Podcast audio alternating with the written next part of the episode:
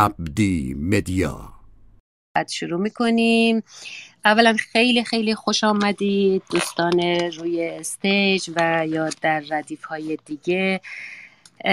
اینجا کلاب انسانیات هست. ما سه اتاق داریم، سه روز آخر هفته ایران. روز اول مبانی دانش سیاسی در نظم نوین رو داریم. روز دوم پنل حقوقی داریم در مورد برابری، تبعیض یا عدالت. روز سوم رو که جمعه ها باشه، همه هم با زمانهای ایران سعی کردیم تنظیم کنیم که به احترام شنونده های داخل ایران، شرکت کننده های داخل ایران، ساعت ساعتها و روزها براشون مناسب تر باشه. همین ساعت هفت غروب ایران شروع میکنیم. جمعه ها رو اختصاص دادیم به روزنامه نگاران برون مرزی. جمعه اول که دو هفته پیش همین موقع همینجا بود، با استقبال واقعا بی‌نظیری روبرو شدیم که در مورد میهن دوستی روزنامه نگاران بود به طور کلی و واقعا نظرهای گوناگون و رنگارنگی رو شنیدیم.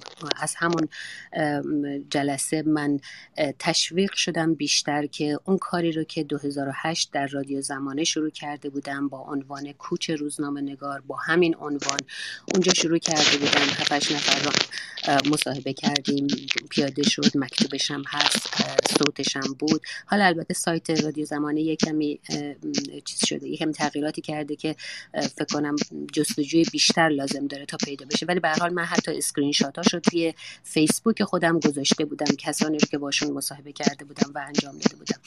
در نتیجه اون تشویق شدم اون ایده رو ادامه بدم، میکروفون رو در اختیار روزنامه نگارانی بگذاریم که سالهای سال کوشیدن برای رسوندن صدای دیگران، برای بازتاب رویدادهای داخل ایران، برای پرسشگری از مسئولان و تصمیم گیرنده ها، از اون طرف هم رسوندن صدای مردم به مسئولا. این همه زحمت کشیدن، کل حالا رسالت بگم، عنوانش چی باشه، وظیفه بگم، کار بگم، شغل روزنامه نگاری کوشیدن سالهای سال و زحمتهای زیادی رو کشیدن و همش با در تلاش برای فرهنگ سازی و این شغل بوده. برای الان اینجا اغلبمون ایرانی تبار هستیم، برای ایران یا اون سرزمین ها. من کلا میگم روزنامه نگاران برون مرزی فارسی زبان، برای اینکه دوستان همسایه رو هم شامل حال این کلاب میشه. به همین خاطر اون ایده رو ادامه دادم که دیدیم خب حالا فرصت غنیمتی هست با این پلتفرم کلاب هاوس که واقعا سپاسگزار هستیم از تکنولوژی و مخترعان و مبدعانشون. صدای این روزنامه نگاران رو مستقیم هم شنونده ها، مردمان داخل ایران بشنوند و هم احیانا اگر جاهای خالی در تاریخ ایران ثبت نشده، جاهای خالی وجود داره، ابهامی وجود داره، پرسشی وجود داره، جای اجحافی شده، تحریفی شده در ثبت تاریخ، به اندازه وسع همین همین در همین حدای یکی دو ساعت و گفتاری و شنیداری و شفاهی و اینها ما هم بتونیم سهمی داشته باشیم در این مهم. آقای نوری علا جان خوش آمدید. آقای میم ف... ف میم سخن خیلی خوش آمدید. عرض به حضورتون که به همین دلیل این کار رو داریم دنبال میکنیم. جلسه اول که هفته پیش بود، کوچه روزنامه نگار در فرمت کلاب هاوسی کبرا قاسمی جان عزیز رو داشتیم و امروز نوبت نوشابه جان امیری هست. از اینجا به بعد رو اصلا من میخوام حتی بجز اسم فامیلش رو که من گفتم، بقیهش رو خودش شروع بکنه. نوشابه جان خیلی خوش اومدی و خوب کردی که دعوت ما رو پذیرفتی، ممنون ازت. نوشابه امیری رو برامون بیشتر معرفی کن. کجا درس خونده، چی خونده، کی وارد شغل نگاری شده و هر آنچه که خودت صلاح میدونی در پرسش اول این هست. بعد به ترتیب ما پرسش‌ها رو پیش رو میذاریم. سلام دوباره میکنم. به قول که دوستان اطلاعاتی ویکی‌پدیایی هست، یعنی که دیگه همه جا نوشته شده که که شروع کردم و از روزنامه کیهان شروع کردم و دانشکده روزنامه نگاری و اینا.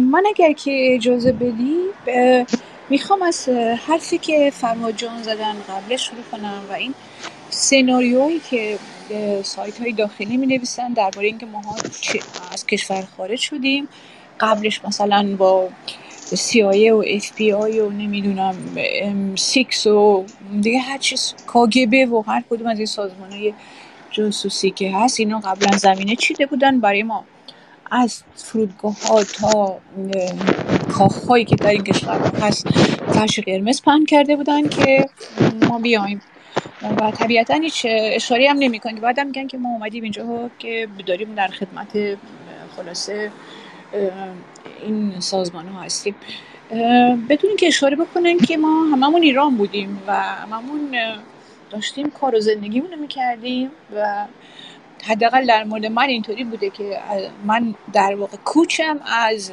سالهای قبل از پنجاه و هفت به بعد از پنجاه و هفت شروع شده. ما داشتیم کار میکردیم، جوون بودیم، روزنامه‌نگار بودیم، ناگهان روزنامه ها رو از ما گرفتن و تعداد زیادی از ما در واقع به امکان کار کردن رو از دست دادیم. یعنی من فکر کنم که اون نسلی که با من هم دورویای من بودن عملا به جز چندهایی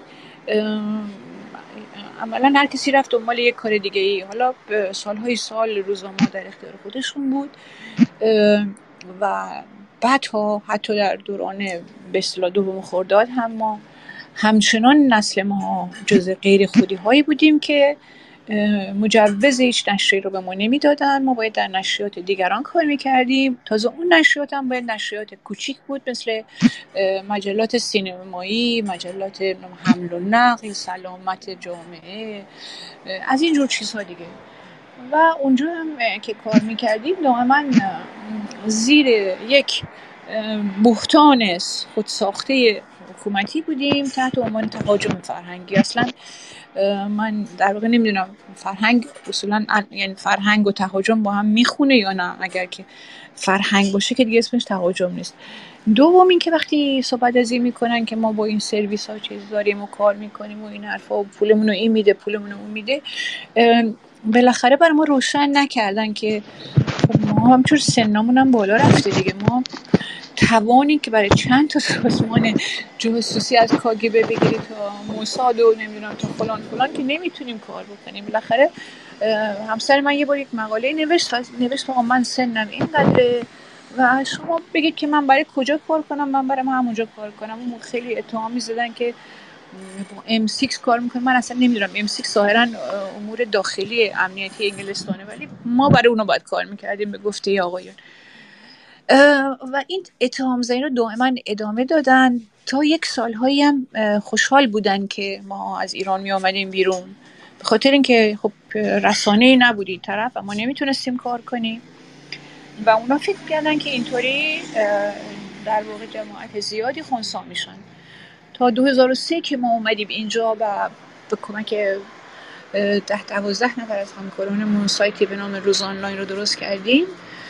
من واقعا فقط یه دونه ایمیل داشتم و هیچ وقت در ایران با کامپیوتر اینا کار نکرده بودم و همه چیز رو از اول شروع کردیم و همه همکارانمون هم کسانی بودن که یا پرونده داشتن یا در سفر خارج که بودن براشون احضاریه فرستاده بودن یا زندانی شده بودن اومده بودن بیرون.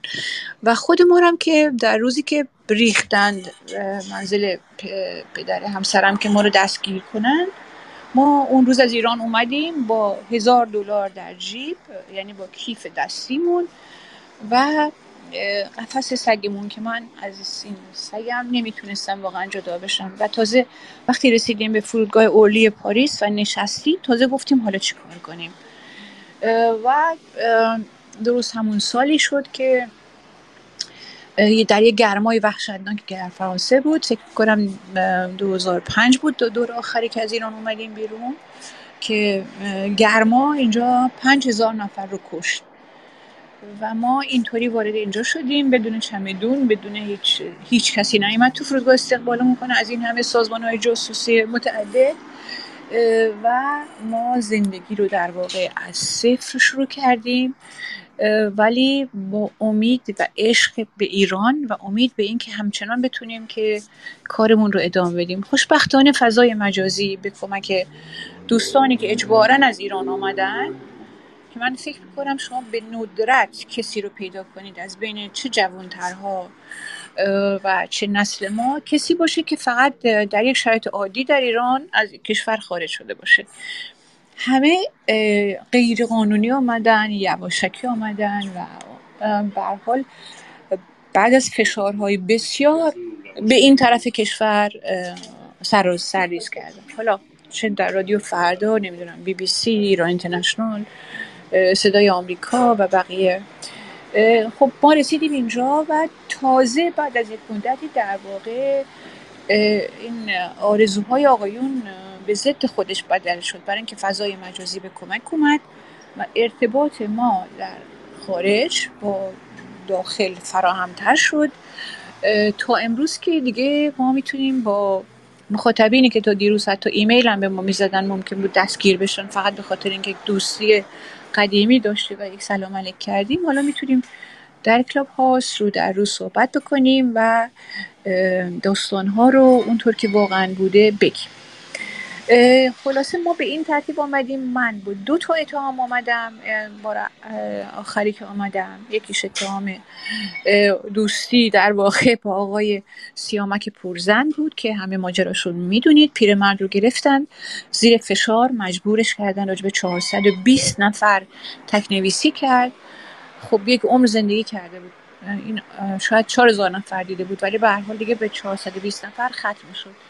از آقای بهرام بیزایی بگیرید تا دایوش شایگان، تا بازیگران سینما، تا نویسندگان، تا هر کسی که شما فکر کنید، روشنفکران جامعه و روزنامه‌نگاران و ایشون تک‌نویسی کردن و بعدم شروع کردن به احضار یکایی که ما به زیرزمین اداره اماکن کاملا غیر قانونی با تلفن و با جوی طولانی مدت. اینو قبلا هم گفتم که یکی از همکاران قدیمی ما آقای سفاری، محمد علی سفاری، که از مسئولین سندیکای روزنامه‌نگاران رو بودن، زیر همون فشارها در واقع بعدش سکته کردن و خلاصه اون پرونده قربانیان بسیاری داد. یه چند نفری رو خریدن که بعداً باشون همکاری کردن، هنوزم دارن میکنن، در تلویزیون تریبون آزاد دارن و یه تعدادی هم رفتن کارهای دیگه میکردن. یه پرونده دیگه هم داشتیم برای با آقای ایرج جمشیدی که روزنامه آسیا رو داشتن که یک روزنامه کاملا اقتصادی بود، هیچ ربطی به سیاست نداشت. بابت یک عکس ایشون رو گرفتن و بعد خلاصه یک پرونده درست کردن باز برای ما. ما تصادفاً با خبر شدیم که آقای آقایی به نام پیام فزری نژاد که نوچه آقای شریعتمداری محسوب میشد، این در واقع کسی بود که این کارهای سوال نویسی و این حرفا رو میکرد، اتهامات ما رو مینوشت، سناریوهایی که بعداً اگر کسی دستگیر میشد در زندان باید اعتراف میکرد، ایشون می بیرون مینوشت و اینا سوال میکردن. و من واقعا روزی تصمیم گرفتم از کشور بیام که با خبر شدم به یکی از روزنامه‌نگاران که از روزنامه‌نگاران اصلاح طلب هستن که حالا اسمش رو نمیگم، با خبر شدم که آقایون قصد دارن که یکی دیگه از اون سناریوهای اعترافات تلویزیونیشون رو بذارن و من و همسرم و آقای ایرج جمشیدی رو که از دوستان بسیار بسیار قدیمی و عزیز ما بودن، ما رو بیارن در تلویزیون. همینجا بهتون بگم که من واقعا چون همیشه اعتقادم این بوده که انسان پوست و گوشت و خونه و فشارها میتونه به هر کسی وارد بیاد. من خودم نمیدونم اگر دستگیر میشدم مثلا بعد از چک اول یا حتی با دیدن قیافه اونا وادار به گفتن چه حرفایی میشدم، اما به هر حال فشارهایی که آوردن اونقدر زیاد بود و ما دیده بودیم نمونه هاش رو، باعث شد که ما از کشور به همون ترتیب که به شما گفتم خارج بشیم برای اینکه در واقع زیر بار فشارهای آقایون نریم و این دوستان ما رو که در این سالها بعد از هشتاد و هشت روزنامه‌نگاران دیگه که گرفتن و فشارهای مختلفی که نه فقط به خودشون آوردن، به خانواده‌هاشون آوردن رو به یک معنا دور زدیم. اما فشار ما، یعنی هر کسی که مجبور از کشورش بیاد بیرون، چون آدمای زیادی هستند که مهاجرت میکنن برای درس، برای کار، برای هر چیزی.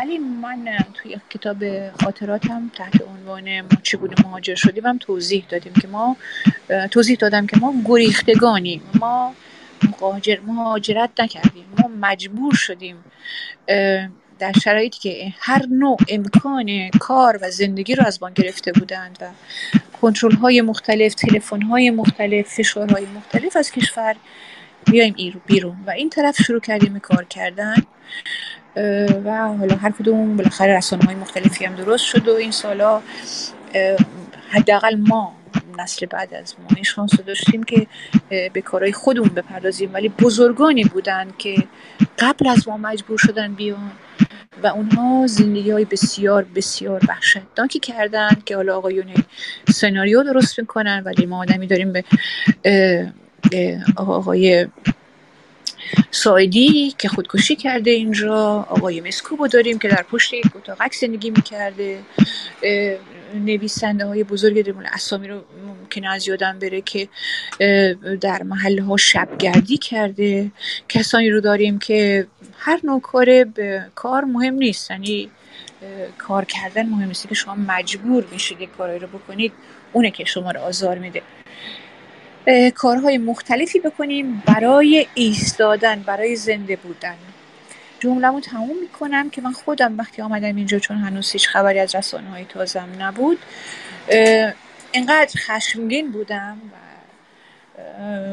که تحت تاثیر کتاب خوشروهای خشم دنبال کار انگورچینی بگشتم، میخواستم برم انگورچینی بکنم و بعدش هم برای کار در مکدونالد هم خودم آماده کرده بودم، چون کار کردن اعتبار داره، برای آقایون اعتبار نداره، ولی باید سر پا می ایستادیم و خلاصه یک جوری زندگی می کردیم تا رسیدیم روز آنلاین که شما می دونید دوازده سال سایت کار کرد، بعدش دیگه به خاطر نداشتن بودجه تعطیل شد و یک مدت دیگه هم همینجوری باز با چرخیدیم تا بعدم که الان من یک برنامه در تلویزیون ایران اینترنشنال دارم. این کاری که ما داریم میکنیم ولی از هیچ فرصتی در واقع برای گفتن حرف حق، برای شنیدن حرف مردممون که امروز شما بهتر از هر کسی میدونید که چه ایران باشید چه نباشید، انگار که در ته ته دنیا و در قعر جهنم زندگی میکنن، سعی کردیم که صدای اونا باشیم. امیدوارم که موفق بوده باشیم. ببخشید من پرحرفی کردم. اختیار دارید نوشابه جان. متشکرم از توضیحات تا اینجا. نوشابه جان، من میدونم که کتاب خاطرات یا زندگی یا ناگفته های دیگری رو مکتوب کردی، نوشتی و باید در مورد اون هم برامون توضیح بده که در کدوم مرحله از چاپ شده، نشده، کجا هستش و کجا چاپ شده و کجا یا کارهای تکمیلی دیگه شو برامون بگو. این یه نکته که سوال خود من هست. ممنون از که ممنون ازت که از زنده یاد سیامک پورزند و آقای غلامحسین ساعدی هم یاد کردی. من اسم نمیارم که مبادا کسی رو از قلم بندازم، اما اسم یعنی از همسرت هم یاد کردی، من نمیخوام اسمشون رو بگم، خودت بگو که مبادا من دچار گرچه اطلاعات عمومی هست، برامون بگو و اگه دوست داشتی برامون بگو کجا آشنا شدی، چجوری ازدواج کردی، یه کمی شادش کنیم. خب من ایشون یه چیزی به شما بگم که ما در این سالهای بعد از پنجاه و هفت، حالا من سالهای زیادی دوبله کار میکردم، جای سوسک و موشو حرف میزدم و همین جمله رو در فیلم کاوه گلستان هم گفته بودم و این شده یکی از موارد اتهامی من که چرا گفتم جای سوسکا و موشو حرف میزنم، یعنی در این حد همه چیز باید مطابق میل آقایون گفته میشد که ما واقعیت رو هم نگیم. ما هر جایی که میرفتیم داشتم اینو میگفتم که اداره ارشاد و نمیدونم هر جا دنبال این کارهای عادی کسی که اونجا زندگی میکنه، این مدیران کلی که من نمیدونم از کجا آمده بودن و چی شده بود و در چه روابطی مدیر کل شده بودن و پست مقام داشتن، اولین چیزی که با آدم میگفتن این که میگفتن معلوم الحالین شما. خب اولا من به من خیلی بر میخورد، برای اینکه معلوم الحال در زبان ما معنی خوبی نمیده دیگه، ولی بعد از یه مدتی دیدم نه اصلا هم بد نیستش. به یکی از این آقایون گفتم ببین، در یک از این دادستانی‌ها که دنبال کار همسرم رفته بودم گفتم ببین اصلا بد نیست که ما معلوم الحالیم، بالاخره من از هشت سالگی توی مملکت کار و زندگی کردم، شما میگه امکان نداره چیزی رو بخواید درباره من بدونید و ندونید، همه چی نوشته شده در راست و دروغ یا هر چی یعنی هیچ چیزی نیست که لازم باشه که یعنی نامعلوم مونده باشه. اتفاقا مشکل من با شما هاست که شما ها نامعلوم الحالید، با شما معلوم الحال، ولی شما نامعلوم الحالید چون ما اصلا نمیدونیم از کجا آمدید، این پستا چی شد به شما داده شد، چی شد که شما یهو اومدید مثلا در وزارت ارشاد نشستید، دادن کاغذ ما دست شماست و بعد شما تا رشوه نگیرید کاغذ ما رو نمیدید، یا مثلا فلان نشریه رو تا فلان کار براتون نکنه بهش اجازه کار نمیدید، از این حرفا. خلاصه این معلوم الحال رو خواستم از این جهت بگم که به هر حال این اطلاعات ما در همه جا وجود داره.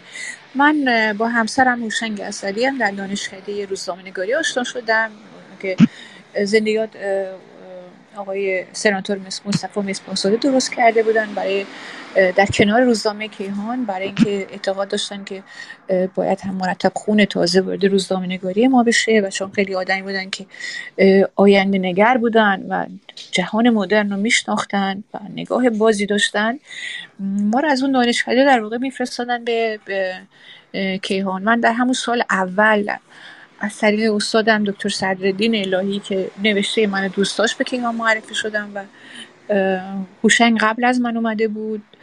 خب اونا در کیهان، من واقعا چون هیچ وقت آدم سیاسی نبودم، آدم ایدئولوژیک نبودم، کار سیاسی کردم ولی آدم سیاسی نبودم، بس که دلم میخواست روزنامه نگار باشم و مجبور نباشم حرف کسی رو بزنم الا اون حرف واقعیت جامعه رو.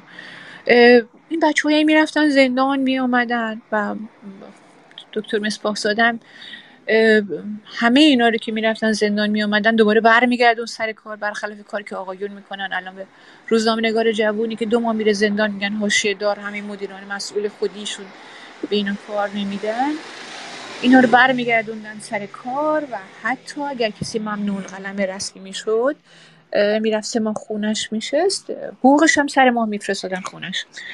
خب ما توی این فضا رشد کردیم در کنار سردبیری سردبیرانی مثل دکتر سمسار که یادشون زنده، آقای امیر طاهری که امیدوارم سلامت باشن همینجا هر جا که هستند، رحمان حاطفی که در سال شصت در تیر ماه شصت زیر شکنجه در زندان کشته شد، به خانواده‌اش گفتند خودکشی کرده و هرگز هم کسی نفهمید که داستان چیه. ما تو این فضا بودیم و ازدواج هم کردیم دیگه.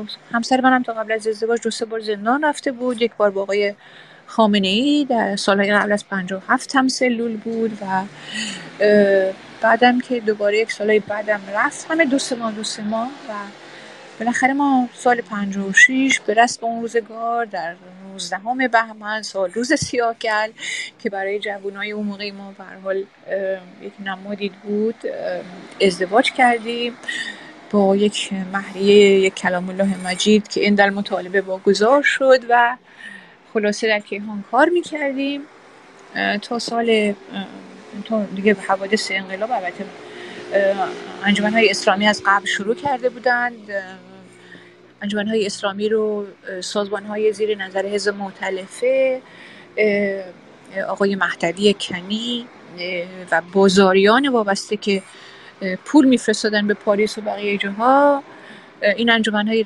اسلامی رو اندازی کرده بودند و از همون اوایل پنجاه و هفت شروع کردن به هر روز راهپیماییگی میادن توی کیهان، مرگ بر کمونیسم، مرگ بر ملیگرام، مرگ بر فلانی، همه باید میمردن خلاصه که اونا زنده بمونن. و آخرم روزنامه ما رو فتح کردن، بعضی روزنامه ها رو که گرفتن مثل آیندگانی که بستن. روزنامه اطلاعات تنها شانسش این بود که دست به دست نشد، ولی روزنامه کیهان چندین دست گشت. آقای بار با آقای ابراهیم یزدی دادن که داماد ایشون شهریار روحانی اومد سردبیر کیهان شد که من در همون دوران از کیهان اومدم بیرون. یک دور آقای اسدالله مبشری که وزیر دادگستری بودن و انسان بسیار شریفی بودن و بعدم مثل آقای آقای حاج مهدی عراقی و از این جور چیزا، خلاصه دست به دست شد تا رسید به آقای توپخانه که می‌بینید آقای شریعت مداری. یک دوری آقای خاتمی هم بودن و اینا که دیگه من اونجا نبودم. این از این دوران ما. بعد کتاب‌هایی که نوشتیم، ببخشید پر حرفی دارم می‌کنم، همسر من خب نویسندم هست، قبلش در ایران چند تا کتابم نوشته بود در دوران قبل از پنجاه و هفت. اینجا اولین کتابش که به انگلیسی در اومد اسمش هست نامه‌هایی به شکنجه‌گرم، که وقتی نوشت که یکی از دوستان عکس یک سفیر ایران رو در گرجستان یا در یک از کشورها براش فرستاد و گفت اینو میشناسی، و هوشنگ یادش اومد ذره ذره که عکس آپلود میشد یادش اومد که این برادر حمید شکنجه‌گرش در ساواک در این کوپینده مشترک که حالا سفیر شده بود در دوران جمهوری اسلامی و شکنجه‌گر هوشنگ بود و کسی بود که هوشنگ دو سال و نیم فقط تن ارتباط که با جهان خارج داشت از طریق این آقا بود، ولی حالا سفیر شده بود و از این یقه‌های آخوندی هم تنش کرده. اون کتابو نوشت و بعدم در طول سالا کتابای دیگه نوشته. من خودم چندین کتاب نوشتم که نشر مهری منتشر کرده. یکیش هست روزی که مهاجر شدم که داستان سالهای مهاجرته، که البته من همچنان به عنوان سالهای گریختن ازش یاد میکنم، یعنی ما گریختگانیم. یک کتاب دیگه نوشتم که درباره سگمه، روزی که مادر سگ شدم، اونم منتشر شده که از زبان سگمه، برای اینکه واقعا اعتقاد دارم که انسانهایی که با طبیعت و حیوانات بد رفتاری میکنن نمیتونن با انسان خوش رفتاری کنن. کتاب آخرم که زیر چاپه روزی که مهاجر شدم و آن ببخشید اولی بود روزی که پیر شدم، سالهایی که هوشنگ زندان بوده، سالهای شصت و شصت و هفت، داستان خانواده زندانیانه که در واقع آقایان مثل اسرا باشون رفتار می‌کردن و واقعا واقعا سالهای وحشتناکی بود، اونم برای کسایی که فامیلشون تو بود، زنان جوان، مادران، پدرانی که می‌اومدن پشتون اوین و این حرفا وای میستادن، از این زندان به اون زندان میرفتن تا بفهمن اصلا بچه‌شون کجاست، شوهرشون کجاست و این حرفا. یازده تا کتاب در این سال‌ها ترجمه کردم از فرانسه برای کودکان که در ایران در اومده، ولی یه موقعی حواسشون بسه که نبود، وقتی متوجه شدن جلوی ادامه چاپ اون کتابا رو گرفتن و جمع‌آوری کردن و دیگه همین دیگه این کارهایی که در اینجا دارم میکنم. شکر مریزاد اختیار دارین، پرسش بود و ممنون که جواب دادی، قربانت کردم. دست مریزاد و عمرت بلند و قلمت همچنان پربار. نوشابه جان، من از جوانای داخل ایران میشنوم که نسل پس از انقلاب شما رو بیشتر، نمیگم که اون, اون همه کار فرهنگی ژورنالیستی جای خود، ولی وقتی که میشنون نوشابه امیری بلافاصله یا حداقل این مصاحبت با آقای خمینی زودتر شاید شاید بر در ذهن بخششون زودتر به ذهنشون میاد. دوست داری راجع به اون قبل از این که دوستان دیگه سوال بکنن یک کوتاه بیشتر به حالت جدای از تمام کارهای دیگت برام بگی؟ فکر کنم داستانشو خیلی زیاد گفتم، ولی من چون شاید از آخرین شاهدای زنده اون حوادث باشم، من چون از پنجاه و شش دون دنبال میکردم، هفتم میگرفتن، چهلم میگرفتن، نمیدونم در کاری که در بیع صحرا میکردن، در شهرستان تظاهرات بود، همه اینا رو دنبال کردم، اونطوری آقای آموزگار، بعد همینطوری اومدیم این طرف و بعد هم چون در ستون سرویس سیاسی کیهان بودم با آقایون فعالان سیاسی در ارتباط بودم، از جمله با زنده یاد داریوش فروهر عزیز که حتی نمیخوام به یاد بیارم که چند تا ضربه چاقو به بدن خود او و پروانه دلاورش زدند. خب ارتباط دوستانه داشتم، داریوش داشت میومد پاریس برای یاد نفروشاتو، امروز به من گفت، بهش گفتم منم میام، باز اینا ازش داستان‌ها درست کردن که سناریوها ساختم، ولی به همین سادگی بود. به سردبیرمون که اون آقای رحمان حاطفی بود گفتم و فردا صبحش منم پاریس بودم، اومدیم اینجا، چهل و پنج روز در واقع اینجا بودیم و با همون پروازم برگشتم ایران، پروازی که به اصطلاح اسم پرواز انقلاب اسمش.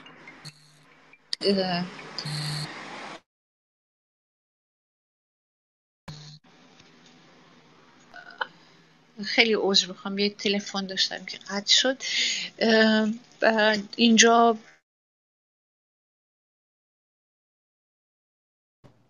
اشکال نداره نوشابه جان، تکیور تان بم... خب نوشابه جان ظاهرا تلفن داره.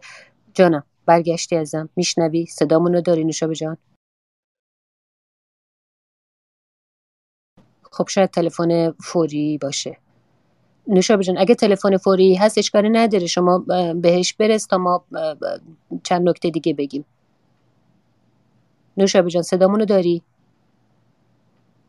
خب بذار تا نوشابه بیاد من, من به کبرا جان یادآور، یعنی به کل مهمونامون که کبرا جان هم از میزبانان این اتاق هست به خاطری که از پیشنهاد خودش شروع شد، میهندوستی روزنامه نگاران با پیشنهاد کبرا جان شروع شد و جلسه اول بعد از اون جلسه رو هم خودش میزبان بود. بعد از چون که خود کبرا میزبان هست، از میزبانان هست، ما میریم از مهمانان سوال سوال‌ها رو میگیریم. نوشابه جان هستی عزیزم؟ میخوای صحبت رو ادامه بدی یا آقای نوری علا صحبت بکنن یا آقای سخن؟ هلو بونژور ظاهرا نیستن. خب مایل هستید فرهاد جان یا آقای سخن یا آقای نوری علا جان تا نوشابه جان صداش متصل میشه ما رو سهیم کنید در نکته نظرات خودتون؟ صدای من میاد نیما دانیال؟ من فکر کنم چون تلفن خانم امیری زنگ خورده باک خوردن صدای ما رو ندارن. اوکی اوکی شما پس نکات رو بگید تا من برم پیغام جداگونه بهشون بدم که نیما جان اگر سوالی هست یا میخوای سوالات رو از دوستان داشته باش که بتونی مطرح کنی، چون تایم من به نظرم محدوده امروز، چون که گفتن یک ساعت و نیمه تایم. بله حتما. من باز هم سلام عرض می‌کنم خدمت جناب مشرق زمینی عزیز، جناب نوری علا، آقا فرهاد گل، حالا تا خانم امیری در واقع بیان با ما. من اگر نکته‌ای از عزیزان هست روی مایک بزنم میتونیم گوش بدیم. فکر می‌کنم خانم امیری داره مشکلش حل میشه، نمیدونم الان تلفنشون قطع و وصل میشه که من دارم میبینم. اوکی تو به جان برگشتی؟ خب بله، پس سوالا رو نیما جان شما محبت کن، یادداشت کن که وقتی نوشابه آمدش همه رو با هم بگی. آقای سخن عزیز دوست داریم ازتون بشنویم صداتون رو. آقای سخن هم از جمله زحمتکشان در قلمرو رسانه هستند. بفرمایید خواهش میکنم. سلام عرض میکنم، خیلی متشکرم از دعوتتون، سپاسگزارم، بسیار خوشحال هستم از اینکه خانم امیری گرامی رو در اینجا زیارت میکنم. حالا امیدوارم هم وقتیشون تنگ هست و همین که من به اصطلاح حدود یک ساعت یک ساعت و نیم دیگه برنامه‌ای داریم برای ویدئویی با جناب نووی درباره خیام و عرض کنم حضورتون که من هم باید مرخص بشم، ولی امیدوارم که صدای منو بشنون. ببینید ما در عالم قلم با افراد زیادی روبرو هستیم. یکی از خصلت هایی که اهل قلم به اعتقاد من باید داشته باشن موضوع انسانیت هست. من خانم امیری و هوشنگ عزیز رو از گذشته های خیلی دور میشناسم، فقط به لحاظ اینکه همیشه چهره ای بودم که خودم مشخص نبود که هستم. ایشون و این دوستان منو اونطور که من اینها رو میشناسم نمیشناسن، از دو گذشته خیلی دور از دوران پیش از انقلاب و بعد از انقلاب. الان صدای منو دارین شما؟ جانم برگشتی آقای بله سخن. خانم امیری صداتون الان وصل شد. سلام عرض میکنم خدمتتون. آقای سخن امیدوارم خوب باشید. تا کجای حرفمو شنیدین؟ من داشتم سخنرانی سریع بله. میکردم. شما سخنرانیتون ادامه بدید، من هم الان وسط سخنرانی درباره شما بودم، میذارم بعد از اینکه صحبتتون تموم شد در خدمتتون هستم. بله اون مصاحبه رو شنیدید که به چه صورتی تموم شد. من مصاحبه رو پای تلفن برای سردبیرم و هوشنگم که پلشون بود خوندم، پای تلفنم گریه میکردم، بهشون گفتم نفرت و کینه داره میاد ایران و اونا گفتن نه تو لوسی نازک نارنجی هستی، ولی واقعیتش اینه که من لوس و نازک نارنجی نبودم. من دیده بودم که آقای هادی غفاری با مردم چه میکنن، من دیده بودم که خانم مرزی دباغ چه میکنه با من و بقیه اونایی که میومدن. و جالب این بود که یک آقای بنی صدر اونجا بودن که خب خیلی مذهبی و این حرفا بودن و من وقتی باشون مصاحبه کردم توی خونهشون نشستیم روی زمین، ایشون یه چیزی دارن که قرآن میذارن روی اون روی اون پیش قرآن جلوشون بود و مصاحبه کردیم. من اونجا فهمیدم که آقایون از اون چی که در نظر دارند در واقع هیچ شناختی ندارن. یعنی وقتی آقای بنی صدر از اقتصاد اسلامی میگفت که اصلا نمیدونستن که چی میگن، آقای عزیزی هم که بالاخره یه شکل دیگه مذهبی بودن، تنها کسی که بین اونا دو تا نقش در واقع داشت آقای قطرزاده بود که یک پاریس که منو میدید با من حرف میزد و میگفت خانم امیری، ولی در نفر شده که منو میدید میگفت که خواهر. منم بهش گفتم که وقتی به من گفتن خواهر، گفتم زمن من ترس که خانم تا را خطا کنم، از او به ترس که همشیره خطا کند. و خب بقیه ماجرایی که میدونید، اومدیم ایران و بعدم که بیکار شدیم و خلاص همینا شد پرونده های ما. اما فکر کنم تعداد زیادی از جوانترهایی که من میش آها ولی نداشتم بهشون گفتم که اونا میگفتن که چرا نیومدین حرفا رو بزنین. و خیلی برام این حرف عجیب بود، برای اینکه ما اون موقع به هیچ چی دسترسی نداشتیم. تو بیست سال پیش هم این رسانه‌ها وجود نداشت. مصاحبه یک بار در کیهان چاپ شد، در مجموعه نوشته‌های آقای خمینی هم آمده، ولی بعدها از این مصاحبه رو از اون مجموعه درآوردند. اینم از این به اصطلاح. ممنونم نوشابه جان، به خاطری که خودت باید سریع بری ما داریم به قول معروف هول هولکی صحبت همکارانت رو میشنویم. آقای سخن داشتید میفرمودید، بفرمایید. خواهش میکنم. متشکرم. سلام عرض میکنم مجددا خدمت خانم نوشابه عزیز. داشتم از انسانیت شما و هوشنگ عزیز میگفتم که اهل قلم ما غیر از اینکه خب به مسائل فرهنگی و قلمی و اینها میپردازن باید انسان باشن، داشتم میگفتم که من شخصا شما عزیزان رو از دوران خیلی قبل میشناسم، از دوران حتی انقلاب، منتها چون همیشه در پشت پرده بودم شما من نمیشناختین. حالا سعادتی که به من دست داد و در آلمان که بودم، یعنی در آلمان که الان هم هستم، افتخار اینو داشتم که از به اصطلاح سرکار خانم امیری و هوشنگ عزیز رو در هامبورگ برای اولین بار ملاقات کردم با اسم و رسم خودم. و واقعا این زن و شوهر انسان‌هایی هستند بسیار نازنین که باید قدرشون رو در همه عرصه ها دونست. فعالیت‌های قلمی خانم امیری و حالا این حکایت هم خیلی جالبه که آدم نمیدونم در گذشته میگفتن همسر فلان کس، حالا جناب اسدی همسر خانم امیری باید بگیم یا خانم امیری همسر آقای اسدی، چون واقعا هر دو در تراز عالی روزنامه‌نگاری هستند و در تراز عالی رسانه. و خیلی خوشحال هستم و خیلی خوشحال شدم از زیارت این دو عزیز و فعالیت‌های قلمیشون رو کماکان بعد از چهل سال دنبال میکنم. بسیار میآموزم و توصیه میکنم دوستان عزیز و به خصوص جوانان هم از قلم این دو عزیز بسیار استفاده کنند. به این حرف‌های حاشیه‌ای و صحبت‌ها و یاوه‌هایی هم که گفته میشه توجه نکنند، و چون خصلتی که این دو عزیز ما دارند، اینها به قول معروف انسان‌های والا مقام هستند و این رو باید همیشه ما در ذهن و خاطرمون داشته باشیم. من همچون مثل خانم امیری به خاطر برنامه‌ای که خدمتتون عرض کردم با جناب نبوی درباره خیام داریم، وقتی محدودی در خدمتتون هستم، خوشحال میشم که در این فاصله محدود هم صدای خانم امیری و صدای دوستان عزیز رو بشنوم. خیلی متشکرم.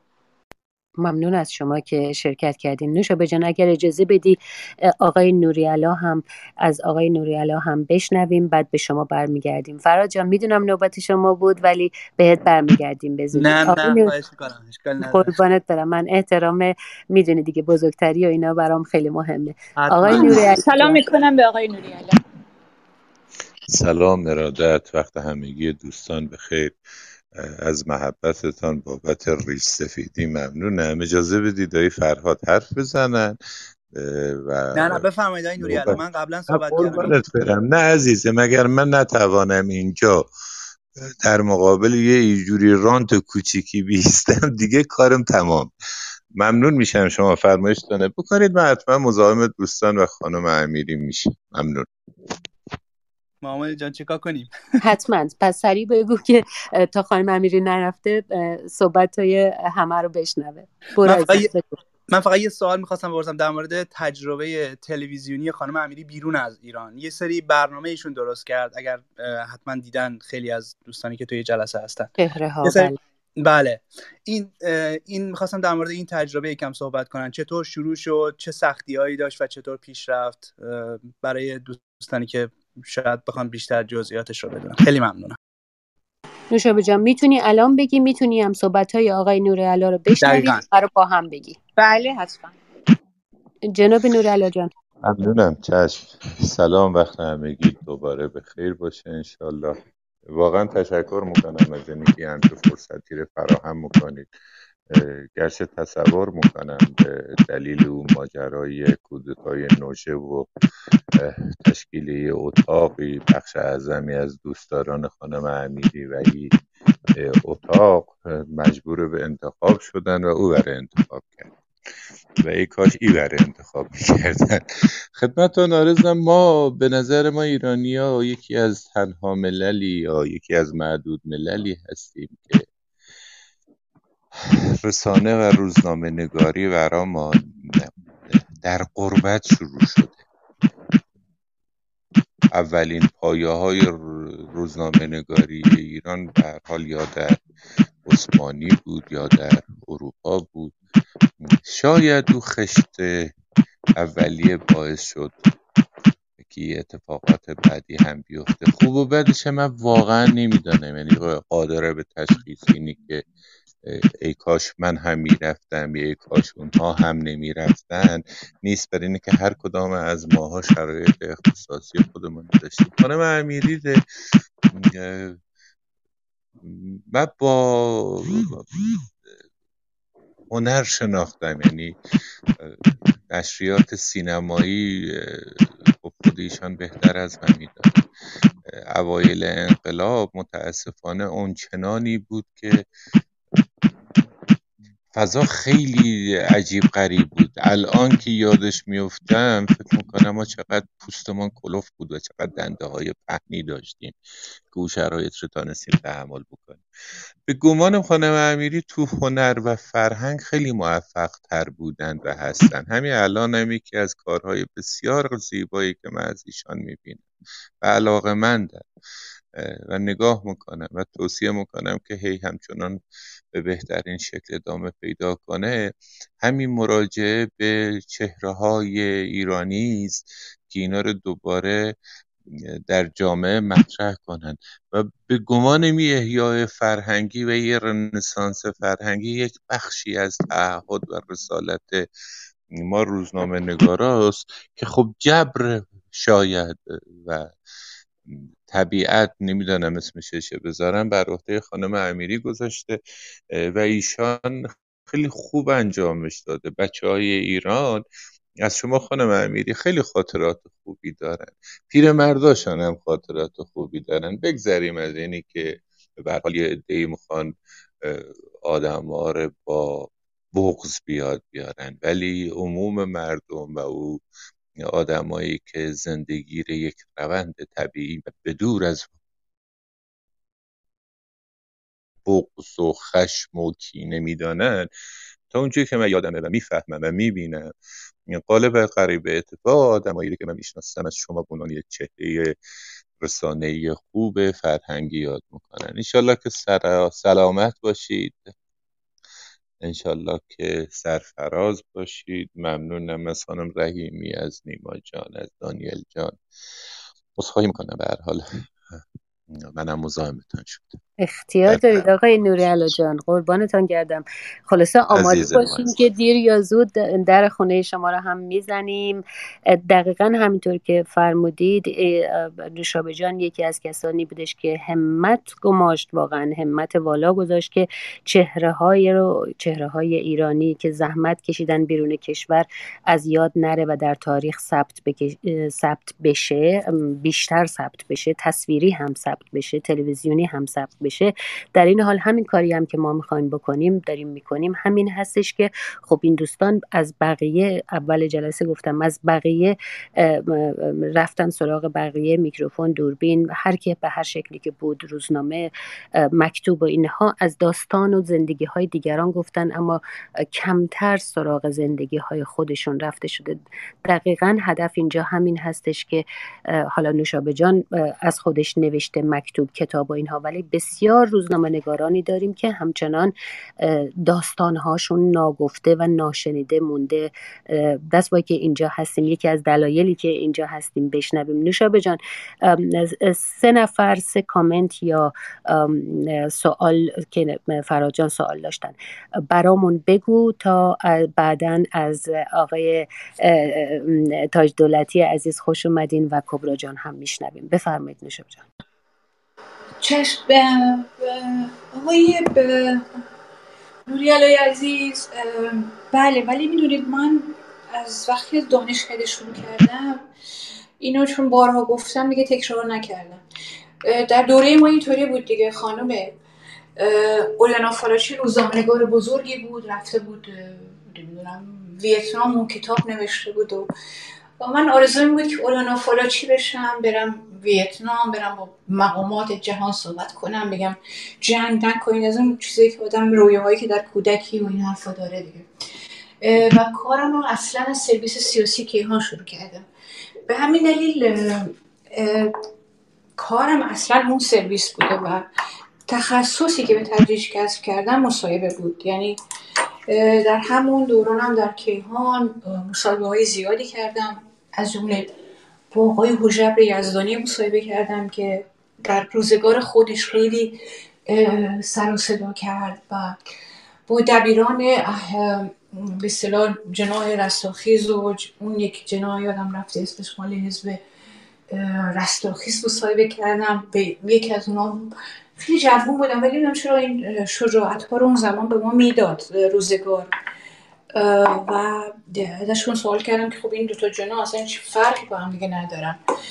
یا با آقای امیرعباس هویدا خیلی خیلی زیاد در کار زمینه مورد علاقه مصاحبه است و خب این کارم بعد در روز آنلاین و در خود گزارش فیلمم ادامه دادم، با آقای بیزایی، با آقای کیمیایی، با تقوایی، با خاتمی، با همه بزرگان سینمای ایران مصاحبه‌های طولانی کردم که واقعا فقط این نبوده که جنبه سینماییشون بگم، یعنی برای من رفتن در مجله سینمایی یک دریچه‌ای بود که اون کاری رو که در روزنامه‌نگاری سیاسی نمیتونستم بکنم در واقع اونجا انجام بدم.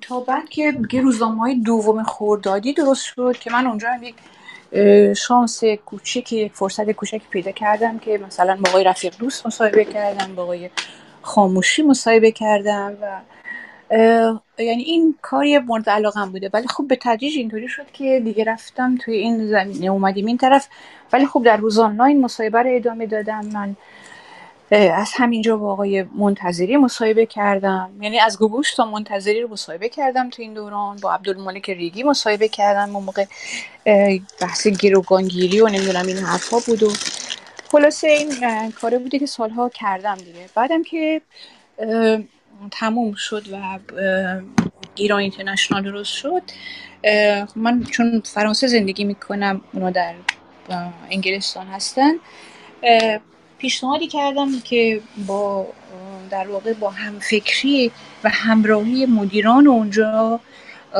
پذیرفته شد. اگر آدم‌های واقعا ایران دوستی نبودن و زمینه فرهنگ ایران نمیشناختن شاید خیلی هم ممکن نمیشد، ولی به کمک اونها اتفاق افتاد. هدفم هم این بود که خب تو اون زمان معدود بیشتر تلویزیون‌هایی که در ایران دیده میشد تلویزیون‌های لس آنجلس بود، خوانندگان ما و نمیدونم اون نوع سبک زندگی رو میدیدن و میشناختن، اما این که جامعه داخل و خارج ما با هم نزدیک بشه و شناخت دقیق تری از هم داشته باشه خیلی بهش پرداخته نشده بود. و من فکر کردم که این پنج میلیون شش میلیون ایرانی اینجا زندگی میکنن که خب همشون که لس آنجلس نیستن، در جاهای مختلف دنیا و زندگی های عجیب و غریبی کردند، یعنی زندگی هایی که اصلا آسون نبوده. و از بعضیاشون واقعا از صفر شروع کردم و امروز شما بینشون وزیر میبینید، بچه هاشون وکیل شدن، نویسنده شدن. آدمی داریم که در سن پنجاه سالی اومده اینجا زبان رو جوری یاد گرفته که به در ایتالیا به ایتالیایی می نویسه، در آلمان به آلمانی می نویسه. مهندس داریم، نقاش داریم، هنرمند داریم، هنرمندانی که سازشون در ایران شکستن. من خواستم که، یعنی هدف برنامه در واقع اینه که ایرانیای داخل و چی دیگه خودشون هم بشناسن. چون اگر دقت کرده باشید خیلی جمهوری اسلامی روی این موضوع داخل نشین و خارج نشین مانور میده و حتی در اینو در ذهن بعضی‌ها جا انداخته که ما تا میریم حرف بزنیم راجع به اوضاع مملکتون میگن شما حرف نزنید، شما خارج نشینید، در حالی که اینطوری نیست. این خارج نشین‌ها اولا که از ایران اومدن، مجبور شدن اومدن، ثانیاً اینا خانواده دارن در ایران، نبضشون با نبض ایران میزنه، حق دارن که در سرنوشت مملکتشون سهیم باشن و پیشنهاد بدن. و خلاصه این شد که رفتیم سراغ ایرانیانی که در کشورهای مختلف دارن کار میکنن، کارهای خوب میکنن، موفقن، ایرانی موندن و موفقن و دلشون هم همچنان با ایران میتپه. برای همین شد این مجموعه که شما دارید ببینید که واقعا اینجا سپاسگزاری میکنم از مدیران ایران اینترنشنال که این فرصت رو به من دادن که این کار رو بکنم، چون فکر میکنم که این همونطور که شما گفتید این حالا اثر فروتنی نمیگم، کار من نیست، من فقط دارم معرفی میکنم، ولی حیفه که ایران بچه های خودشون نشناسه و ندونه که آدم ها در این ور دنیا چه کارهایی دارن میکنن، چقدر موفق بودن و چقدر همه جا سعی کردن که برای کشورشون در واقع یک کاری بکنن. اینه که حالا این برنامه هم اختصاص داره به اینجا. ما تقریبا الان تمام اروپا رو فکر میکنم یک بار رفتیم، هرچند چند بار باید رفت چون کافی نیست، و امیدواریم که به نقاط دیگر جهان هم برسیم. این برنامه رست. سوالی هست که جواب نداده باشه؟ من یادم نمیاد. نیما جان اگر که نکته مونده میتونم بپرسه. خیلی خوش اومدید آقای کی. نوشابه جان اگر من اشتباه میکنم اصلاح کن، حدود یک رو به دیگه ما باهات فرصت داریم، حدود بیست دقیقه دیگه، درسته؟ بله بله، بسیار عالی. خیلی خوش اومدید. همچنان دوستان تازه به ما رسید، تازه به ما پیوسته، ببخشید. ماجرای مهاجرت نوشابه امیری رو شنیدیم و البته بیشتر با ایشون آشنا شدیم و آثارش و خیلی چیزهای دیگه که اینجا نمیخوام سرتون رو درد بیارم. به پرسش ها ادامه میدیم. آقای تاج دولتی جان نوبت شماست، ولی کبرا جان رو چون می میزبان هستن میخوایم بذاریم آخر سر، چه خودش میزبانش، شما همه سرافرازمون کردید که آمدید. کبرا جان اشکالی نداره، نوبت شماست، ولی با آقای تاج دولتی و آقای کی ادامه بدیم، بعد به شما برگردیم. حتما حتما خوشحال میشم. بفرمایید آقای تاج دولتی عزیز. خوش... سلام بکنم خدمت همه دوستان، ماهمنیر عزیز، کبرا و به خصوص میهمان ویژه این برنامه نوشابه عزیز که سابقه هم دانشکده‌ای بودن داریم، هم هم کلاس نبودیم ولی هم دانشکده‌ای بودیم و در سالهای قبل از انقلاب چند سالی همکار بودیم اگرچه در رسانه‌های مختلف.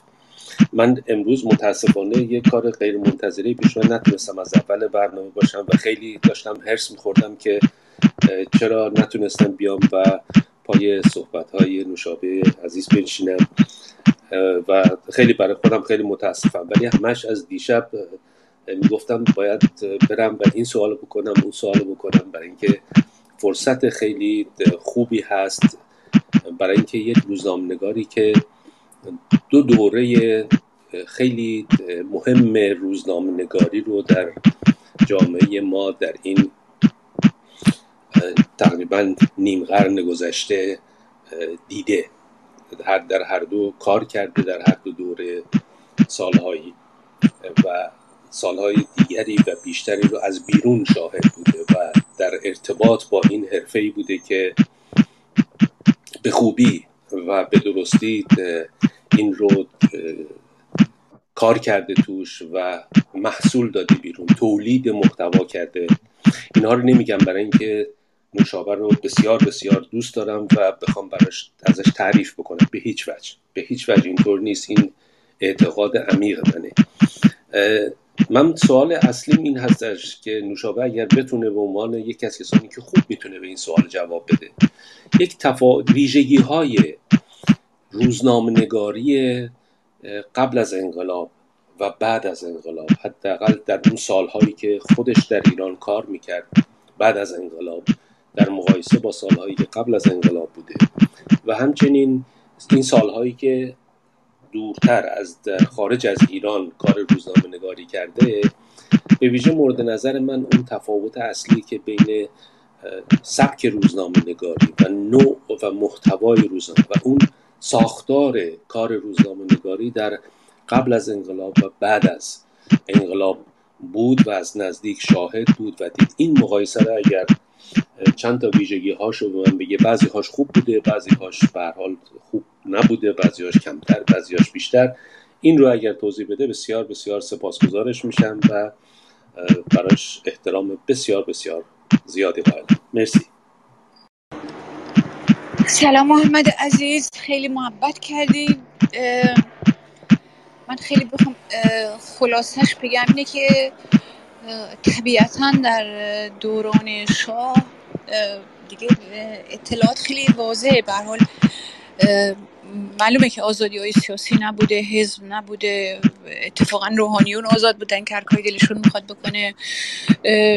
در یه دورانی محرم علی خانایی وجود داشتن، ولی در دورانی که من در واقع شروع کردم، ببینید واقعا مواردی که در طول این سالها یک قبلش من سانسور شدم بسیار محدود بود، یعنی در حد فهم خودم هر سوالی کردم جوابی گرفتم چاپ شد.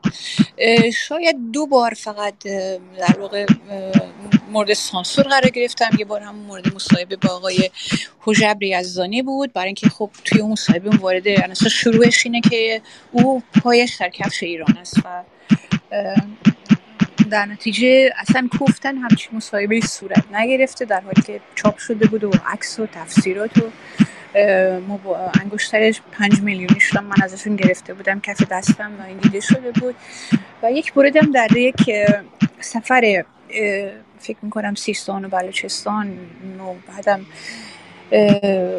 مناطق جنوبی کشور که آقای حویدا آمده بودن و ما یک آدم میخواست خودشو با ایشون برسونه و این آدم همچنان تصویرش روی چشمم که از میون اون مه و گرما می اومد، یعنی یاد الان میافتم که کشور نه برق داره نه هیچی و اینا. تو حلبی آباد زندگی میکردم و اومد گفت که آقا ما سوختیم. من مطلبم با این شروع میشد که این کلمه من برداشتن، برای همین یادم مونده این دو تا مورد.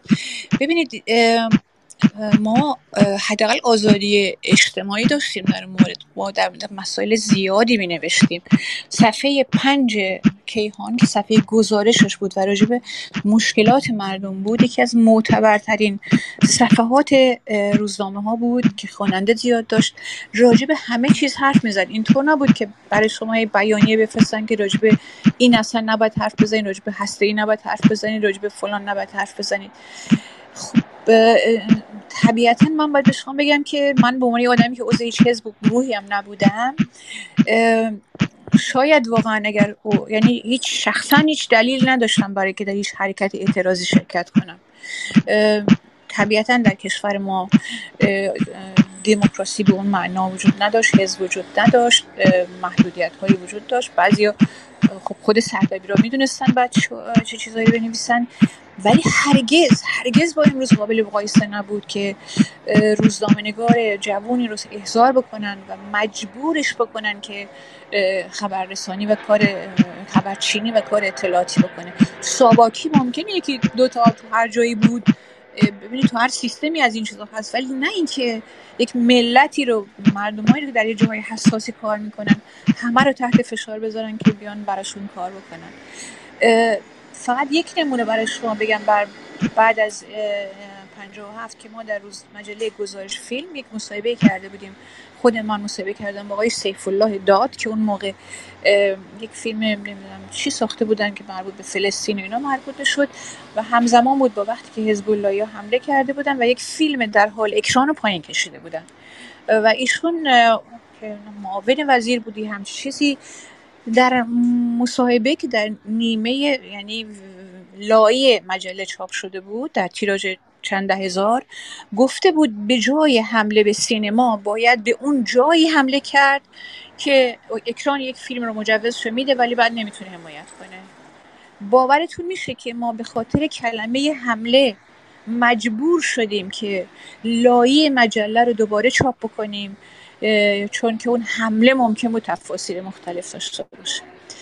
هرگز اینطور نبود که یک آدم امنی، یعنی عملا مدیران مسئول الان نگاه کنید که کیا هستن، مقایسه کنید با مدیران مسئول اون موقع، یعنی سناتور مسپاسده سناتور بود ولی تو روزنامه چپ و راست کار میکردن، سناتور فرهادی اطلاعات همینطور، دعای دایوش با مایون، ولی اینطور نبود که یک آدم روزنامه نگار جوان شهرستانی بیست و دو ساله رو بیارنش توی روزنامه و بعد یه بالوپری بگیره بنده خدا باورش بشه مقاله بنویسه و تازه اطلاعات هم بهش بدن از طریق همین سیستم. چون دیدین همه مدیران مسئول عملاً یا بسته به وابسته به یک جناح بودن یا امنیتی بودن، اطلاعات میدادن تو دعوای جناح‌ها، یکی رو مطرح می‌کردن یکی رو می‌زدن، بعد اون آدم رو تحت فشار گذاشتن و آدم رو بردن به اون سمت که خودش الان یه مقام امنیتیه، چند تا روزنامه و مجله اداره میکنه، نمیدونم برای حزب فلان کار میکنه، جواب فلان شخصیت سیاسی رو میگیره که بیا در انتخابات شرکت کن.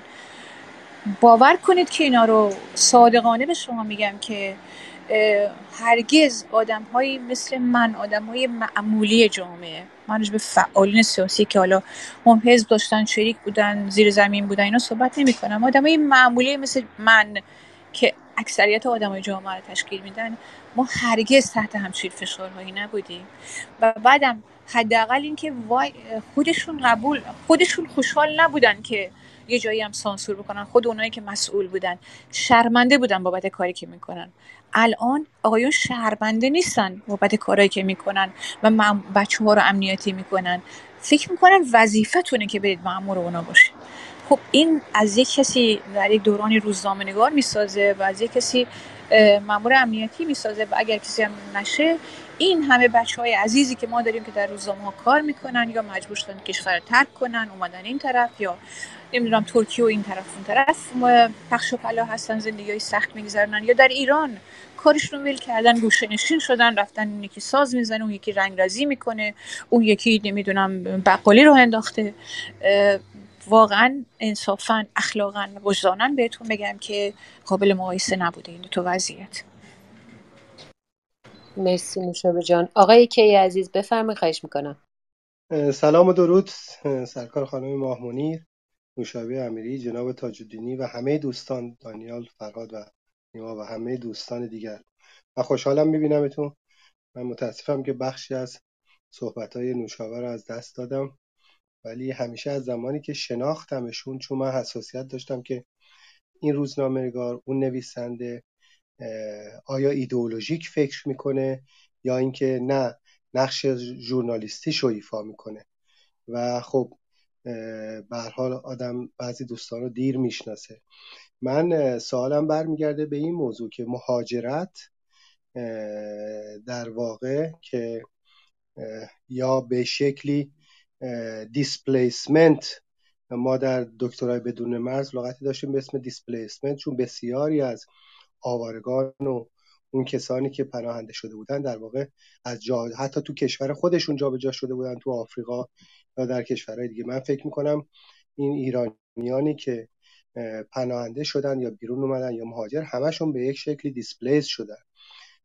این موج عظیمی که به وجود اومد و آدمها رو پراکنده کرد که برای خود من باور کردنی نبود که تا کدوم نقاط جهان ایرانی‌ها رفتن، تا اینکه یه روز یه دوستی رو دیدم که در تاسمانی استرالیا بود و پرسیدم چرا اونجا رفتی؟ گفت اومدم خود سیدنی یا ملبورن و دیدم اینجا سخت زندگی، گفتم بیام عقب‌تر. اومدم آخر کره زمین یه ذره اونورتر برم، یا فکر نمی‌کردم مثلا در لوکزامبورگ که یک شهر در واقع به جای یک کشور شما در عرض یک ساعت میتونید ببینید، اونجا هم ایرانی‌ها بودن. این وقتی مردم ما اینجوری مهاجرت کردن و پراکنده شدن و مجبور شدن که از جمهوری اسلامی تا جایی که میتونن فاصله بگیرن، خب به تبع روزنامه‌نگاران، روشنفکران ما جزء رده اول کسایی بودن که مجبور میشدن خارج بشن و این پدیده پدیده‌ای بوده که آدم‌ها برای حفظ جونشون در درجه اول و بعدم حفظ آزادی‌ها و خواستار زندگی بهتر شدن پدید اومده. و اما در مورد روزنامه نگاران تبعیدی، کانون نویسندگان در خارج کشور بود. حالا سوال من به این برمیگرده نوشابه عزیز، اون کانون علی‌رغم اینکه بسیاری از نویسندگان با ارزش عضوش بودند و حاوی این تایتل نشان دهنده بسیاری ارزش ها بود، ولی من در خیلی مواقع تفکر جدید ژورنالیستی یا یک روزنامه‌نگار با تعاریف دنیای آزاد رو نمیدیدم درش و خیلی از اوقات میدیدم با همون تفکرات و قالب‌های خاص قبل از انقلاب مینویسن. میخوام ببینم که چرا این اتفاق نیفتاد که تشکل‌هایی با مفاهیم واقعی ژورنالیستی و با پرنسیپ‌های اون از روزنامه‌نگاران ارزنده مثل خود شما، مثل آقای فرج سرکوهی، مثل خیلی دیگه به وجود نیامد که ما بتونیم این تفاوت‌ها رو بشناسیم. فرض کن وقتی بدونیم که نوشابه جزء این مجموعه روزنامه‌نگاره و روزنامه‌نگاری به این معنیه، به همون معانی که در دنیای آزاد هست، بتونیم در واقع این راهنمایی باشه برای اینکه ماها خیلی ساده‌تر و راحت‌تر تشخیص بدیم و این مجموعه از روزنامه‌نگاران بتونن اون ارزش مدیا رو در واقع نمایشگر باشن و اون رژیم دیگه نتونه هر کسی رو به اسم روزنامه‌نگار معرفی کنه. این سوالی بود که همیشه تو ذهن من بود و خب میدونم که جریانات جامعه به هر حال به مرور پیش میره، زمانبر هست هست ولی میخوام بدونم که اگر همین اتفاق نیفتاده فکر کنید ضرورت این وجود داره و در آینده به وجود میاد یا نه؟ مرسی. سلام آقای کی عزیز، من قطعا با تون موافقم که ضرورت داره، اما علت این که نیومده حداقل تو اونجا که فهم من اجازه میده به دلایل مختلفی برمیگرده. شما ببینید در دوره ما اینطور نبود که مثلا یک عده اصلاح طلب باشن، چون شما انتخاب دیگه که نداشتید در ایران، یا باید در روزنامه اصلاح طلب‌ها کار میکرد یا اصولگراها. خب بچه‌هایی که اونجا کار میکردن الزاماً از اونا نبودن ولی با اونا کار میکردن، طبعاً نگاهشون به روزنامه‌نگاری هم از اونجا شروع شده بود. یعنی با این ما در دانشکده درس می‌خوندیم و در کیهان که سر میز ما یه چپ نشسته بود، یه ملی مذهبی نشسته بود، یک آدم غیر سیاسی نشسته بود، همه تیپ آدمی بودن و ما روزنامه نگاری یاد میگرفتیم. اما خب اینا با خودشون یک فرهنگ روزنامه نگاری رو هم بر جامعه ما تحمیل کردن که شد اون نوع روزنامه نگاری که شما باید دفاع میکردید. خود ما هم کردیم، یعنی ما وقتی آقای خاتمی میومد خب ما هم دفاع میکردیم برای اینکه فکر کردیم اوضاع باید یه ذره بهتر بشه دیگه. خب این همینطور با خودش عواقب داره دیگه، یعنی یک عالمه سایت درست کردن، نمیدونم نگاه کنید چند تا سایت دارن اونا و چند تا آدمی که قبلش مثلا مدیر کل فلان جا بوده الان صاحب امتیاز فلان نشریه است. همه نماینده‌های مجلس انگار جایزه‌شون اینه که مدیر مجلس مسئول بشن و از اون طریق بازی‌های سیاسیشون رو پیش ببرن. بعد از هشتاد و هشت هم که دیگه همه تعداد زیادی آدم اومدن این طرف که ببینید در دوران شرایط شکسته دیگه آدم ها باید میموندن و یه جوری خودشون به این کشورها در این کشورها نگه می‌داشتن. خب تعداد زیادی هم ادعا کردن که روزنامه نگارن، در یه سایتی مقاله نوشتن شدن روزنامه نگار و بعد دیگه همینجور همین حوادث پیش اومد به خودش. ما یک بار سعی کردیم یه انجمن بین‌المللی روزنامه‌نگاران ایرانی درست بکنیم که اتفاقا خیلی توش کسانی که خیلی زیاد دوست نداشتن همونایی بودن که عضو انجمن صنفی در ایران بودن و از اونجا هم اون انجمن هم باز یک انجمن در اختیار اصلاح طلبان بود، اونم خیلی پا نگرفت. از اون فراتر اینه که میدونید شرایط شکسته شما زمان میبره در دوران شکست که خودتون رو پیدا کنید، جای خودتون رو پیدا بکنید. خیلی از آدمای ما واقعا بیست سال اول زندگیشون به این گذشته که حالا استاد عزیز من مثلا بشینه صندوقدار یک مغازه زنجیره‌ای بشه که دو دو تا چهار تای خونه خودش هم نمیتونسته بکنه. خب بعدم برای سنی اومدن که اغلب پول نداشتن. من راجبه یک اقلیت صحبت نمی‌کنم، راجبه یک اقلیتی که ممکنه پولم داشتن و دارن و اینو، یک اکثریت قابل توجهی همین طبقات متوسط دیگه باید خودشون رو پیدا میکردن، باید بچه هاشون رو تو این سیستم جا مینداختن و آرزوهایی که برای خودشون داشتن برای بچه هاشون چیز کردن. برای همین میبینیم که اتفاقا بچه ها خیلی بچه های موفقی، بچه های اکثرشون بچه های موفقی هن. حالا تازه کم کم و بعد با رشد وسایل فضا، یعنی رشد فضای اجتماعی در واقع، آدما شروع کردن به اینکه حرف بزنن، خودشون رو پیدا کنن، اصلا ببینن که نصف اختلافات بیخود بوده. یعنی ما سر شکست میگیم تقصیر توئه یا تقصیر اون یکیه، ولی بعد میبینیم نه اینطوری نبوده، مقصر اصلی اساسش این بوده که اصلا ما با مقوله دموکراسی آشنا نبودیم، در دموکراسی بزرگ نشدیم. و بعدم که آقایون به انواع و اشکال مختلف سعی کردن که آدم‌ها رو چند دسته بکنن دیگه. خلاصه میخوام بگم که یه بخش زیادش طبیعیه، ولی من اینطور که میبینم به نظرم جوانهای جدید داره زده میشه، نسل جدید روزنامه‌نگاران ایرانی در رسانه‌های خارجی، در رسانه‌های فارسی زبان، نویسندگان ما، هنرمندان ما.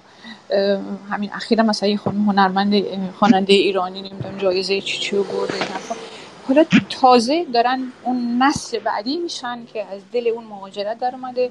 در نتیجه من امید دارم که قطعا این اتفاق بیفته، ولی سالهای اولیه درست چهل سال به نظر ما زیاده، اما دوباره ساختن یک زندگی هم اصلا کار آسونی نبود. امیدوارم جوابتون داده باشه. مرسی. بله. خیلی تشکر. یه مقدار دردناک بود ولی واقعیت ها بود و اشاره کردم بهش مهم بود. مرسی به هر حال. مرسی مامان. اختیار دارید. از شما هم ممنونم.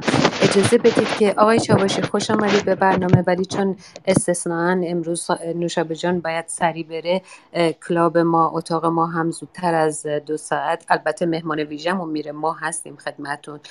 کبرا جان قبل از اینکه نوشابه بره خاطراتش، نکاتش رو برامون بگه و بعد خدمت آقای چاوشی میره. بفرمایید کبرا جان. ممنونم. خوشبختانه سوالایی رو که قبل از قبل آماده کرده بودم، شما و فرهاد و محمد تاج دولتی عزیز، همکارای خوب قدیمیم، عنوان کردن. فقط من یه نکته رو بگم چون نوشابه جان عجله داره بره، میخواستم فقط بگم نوشابه جان واقعا دست مریزاد، چه عمر پرباری داشتی. به عنوان روزنامه‌نگار شاید بگم جزو اولین یا قدیمی‌ترین روزنامه‌نگارای ایرانی یا روزنامه‌نگار زن ایرانی که واقعا در دانشکده روزنامه‌نگاری درس خوندی و درسش رو حرفه‌ای یاد گرفتی و حرفه‌ای هم انجام دادی. در کنارش یازده تا کتاب ترجمه کردی، چند تا کتاب نوشتی، دوبلوری کردی و الان هم داری در کار رسانه تلویزیون داری کار میکنی. دست مریزاد، من که بهت افتخار میکنم، خوشحالم که با تو آشنا شدم. البته خب میشناختمت، خاطره خیلی خوب دارم از اون زمان که ما میخواستیم زمانه رو تازه راه بندازیم. شما با پیشنهاد خوب از طرف روز آنلاین اومدین که همکاری کنیم، ولی اون موقع ما متاسفانه چون فقط مسئله استقرار بود، اولش بایستی شروع میشد، این امکان همکاری اون موقع به وجود نیامد و بعدم خب جریانات دیگه که نشد، ولی امکان و فرصت خوبی بود که این شانس رو به من داد که با شما از نزدیک آشنا بشم. و یک نکته رو که در مورد شخصیتت میگم اینه که یک سادگی و لطافت و معصومیت کودکانه همیشه در چهره و گفتارت است که منو جذب میکنه. واقعا میگم معصومیت کودکانه همراه با هوش و حیای کودکانه. بهت افتخار میکنم، خوشحالم که هستی در کنارمون. با امید کارهای بهترت و بیشتر موفق باشی. و صداش هم همینطور، صداش هم معصومانه همینطور هست. آره نوشابه جان میخوای صحبت کنی یا؟ بله صحبت آخر بکنم. کبرا جان سپاسگزارم، شاید برای که من از بچگی کار شروع کردم اون بچه وجود من همیشه زنده است و خوشحالم که در من زنده است. ضمن این که هم هیچ دلیلی برای پنهان کردن چیزی وجود نداشته، همیشه اون رو که بوده گفتم و آماده بودم که بپذیرم که کجا اشتباه کردم. اما به شما بگم که ما را به سختجانی خود این گمان نبود. این روزگار تازه ما جز نجات یافتگانش هنوز هستیم، ولی سختجانی ملت ما یک چیز، یک داستان، داستان ها باید دربارش نوشت، نویسندگان باید بنویسن که به رغم همه این شرایط همین امروز در داخل مملکت شما میبینید که معلم یه جور حرفش رو میزنه، کارگر یه جور حرفش رو میزنه، روزنامه‌نگار یه جور حرفش رو میزنه، زندانی، دانشجو. و خلاصه من اگر خودم چهل سال پیش خواب این روزها رو میدیدم شاید همون روزها جون به جون آفرین تسلیم کرده بودم، ولی به هر حال زندگی نشون داد که انسان ظرفیت‌های زیادی داره و در چنین شرایطی بالاخره ظرفیت همه مردمان میزنه بیرون. از بهمنی جان تشکر میکنم که این وقت رو به من دادن، واقعا سپاسگزارم. خیلی شرمندم من چون در سفر به سر میبرم و با یک عده دیگه هستم، در نتیجه باید خودم رو هماهنگ کنم. برای همین از حضور همگی مرخص میشم و از همگی تشکر میکنم. قربانت گردم، خیلی ممنونم. در این حال که سفر بودی و زیغ وقت همیشه همراه شماها هست، این دعوت رو پذیرفتی و اینجا بودی و از خودت، کلمات خودت با صدای خوب خودت شنیدی. متشکرم و مثل همیشه سلامت و موفق باشی ازم. خب دوستان و نازنین، گرچه مهمان ویژه امروز برنامه کوچ روزنامه نگار و اتاق جمعه های کلاب انسانیات ناچار باید میرفتن، تعهد اخلاقی برای کارهای دیگه داشتن، من همچنان شما رو خوش آمد میگم، مقدم تک تکتون رو خیر میگم و واقعا ما رو سرفراز میکنیم. سعادتمند هستیم که میزبان شما هستیم. مفعل جمع به کار میبرم به خاطری که کبرا جان، نیما جان، دانیال جان، همه اینها جزو میزبانان کلاب انسانیات هستند.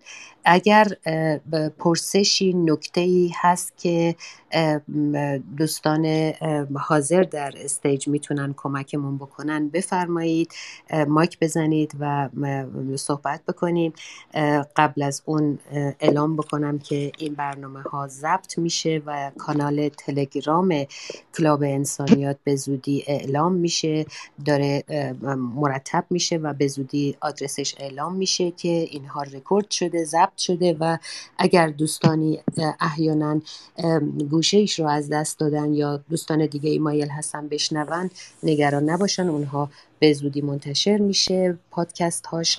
به علاوه این که روزنامه نگاران گرامی همچنان روی استیج، آقای نوری علا جان و آقای تاج دولتی، به زودی سراغ شما هم میایم و از شما میخوایم که همین ماجراها رو از زبان خودتون و داستان شخصی و زندگی خودتون، ماجراهای مهاجرت و دیگر چیزهایی که مایل هستین برامون بگید در همین اتاق و همین کلاب.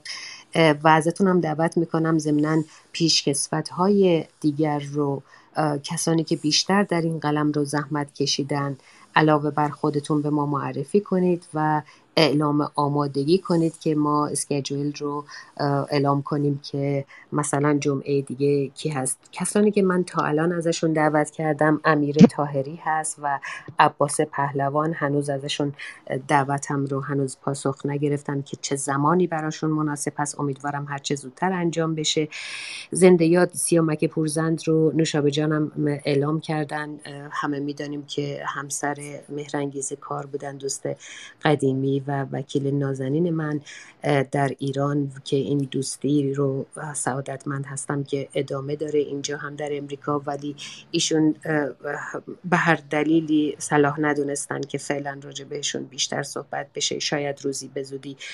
یعنی میخوام بگم که قدر از دست رفته ها در قلمرو رسانه رو هم میدانیم، زحمتاشون رو روی چشم میگذاریم و به وسع همین یه ساعت دو ساعت روی کلاب هاوس و مهمانان همین محدود هم ما دلمون میخواد که بگیم که ما شما رو ارج می نهیم و احترامتون بر واقعا ذمه تاریخ ایران هست، یادمون نرفته و یادتون کسی شما رو از یاد نخواهد برد. ما هم از قلم بندازیم دیگرانی هستند که از شما یاد کنند. خب من دو میزنم، اگر که نیما جان نکته‌ای هست بگو و اگر نه به ترتیب بریم. کبرا جان نکته‌ای مونده که بخوایم بفهمیم؟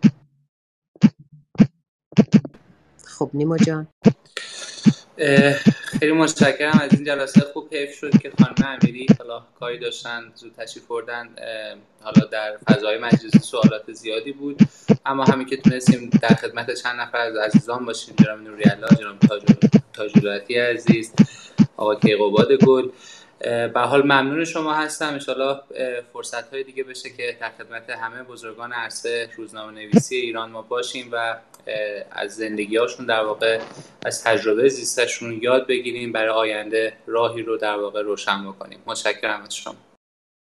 از شما ممنون. دانیال جان؟ من فقط باید تشکر بکنم چون که الان عده‌ای از من پیغام آماردش هم نگاه میکردم، بچه ها واقعا یک نسل رو از یاد برده بودم و یک نسلی هم که اصلا حضور اینا رو هنوز درک نکرده این بزرگان رو. خیلی به اثر مناسبه امیدوارم که این برنامه حداقل شیش یا هفت ماه ادامه پیدا کنه که ما بتونیم با همچین نسلی بیشتر آشنا شیم. از شماها ممنونم که منو کمک میکنید، اینجا کلاب خودتون هست. فرهاد جان؟ فرهادم ظاهرا نیست. آقای نورعلا جان؟ بچه صدای من میاد؟ بله بله, بله. بله میاد مامونیر جان. من اون موقع شما گفتین من داشتم حرف میزدم، یعنی متوجه نبودم که میکروفون بسته بود که بعد دیدم. ما نشنیدیم صدا تو. نه بگو. نه فقط خواستم از شما تشکر کنم، ممنون بابت این زحمتی که میکشین، ارزگذاری میکنین از روزنامه نگاران. نوبت خود شما هم میرسه، خودتون آماده کنید. من روزو ته صف دیگه. آقای نورعلا جان؟ جانتون سلامت. ممنونم، تشکر میکنم، واقعا کار بسیار بسیار خوبی است. این قدردانی ها و این قدرشناسی کجاش خالی بود. در حال ارتباط بین روزنامه نگاری داخل و خارج هم امیدوارم واقعا برقرار بشود. ما نیاز داریم همه سوء تفاهمات و همه زنها و گمانهای بدمان رو دور بریزیم و دست به دست هم بدیم برای ساختن ایرانی آباد. ممنونم خانم رحیمی، ممنون از همه عزیزان، تشکر. قربانتون گردم. آقای نوری علا همینجا من میخوام ازتون دعوت کنم هفته دیگه آماده این؟ خانم رحیمی من اصلا اندازه حرفا خودم نمیدونم، تعارفو بذارید کنار، ما دوست داریم از شما بشنویم، تعارف اینجا نداریم، شما فقط از طرف زمانی هفته نه با تعارف. واقعیتش اینه که زندگی غلامرضا نوری علا یه سریال دیدنی خواهد بود، به هر حال یه مقداری هم علاقه سینمایی دارن ولی حد برای خودم قائل نیستم، علاقه ای باشد شما مصرار داشته باشید چشم خدمتان هستم اگر عمری باشد. بنابراین ما اینجا ما اینجا, ما اینجا این بول رو از حرفای شما میگیریم که هفته دیگه مهمان ویژمون آقای غلامرضا نوری علا خواهد بود. آقای تاج دولتی از شما میشنویم. من میخوام به یه نکته اشاره بکنم.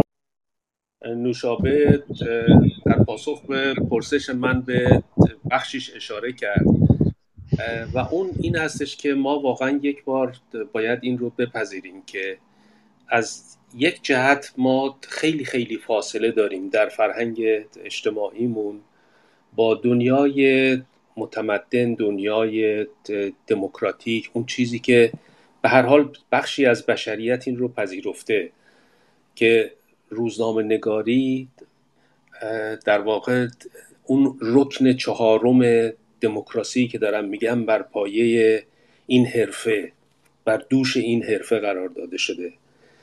و اما ما در طول از انقلاب به این طرف به خصوص این رو به جرأت میشه گفتی که این حرفه آنچنان مظلوم، آنچنان محجور، آنچنان بیدر و پیکر شده که به واقع وقتی شما نگاه میکنید هیچ متر و معیاری، هیچ ضابطه‌ای براش وجود نداشته. این به معنی نیستش که ما بعد از انقلاب روزنامه‌نگاران بسیار شایسته و خوبی نداشتیم، به هیچ وجه. من قصدم این نیست که بخوام این رو بخوام بگم، اما میخوام بگم که این حرفه به طور کلی تا قبل از انقلاب یک اصولی وجود داشت، دانشکده‌ای براش ایجاد شده بود، در تحریریه‌های رسانه‌هایی که بود یک اصولی رعایت می‌شد، یک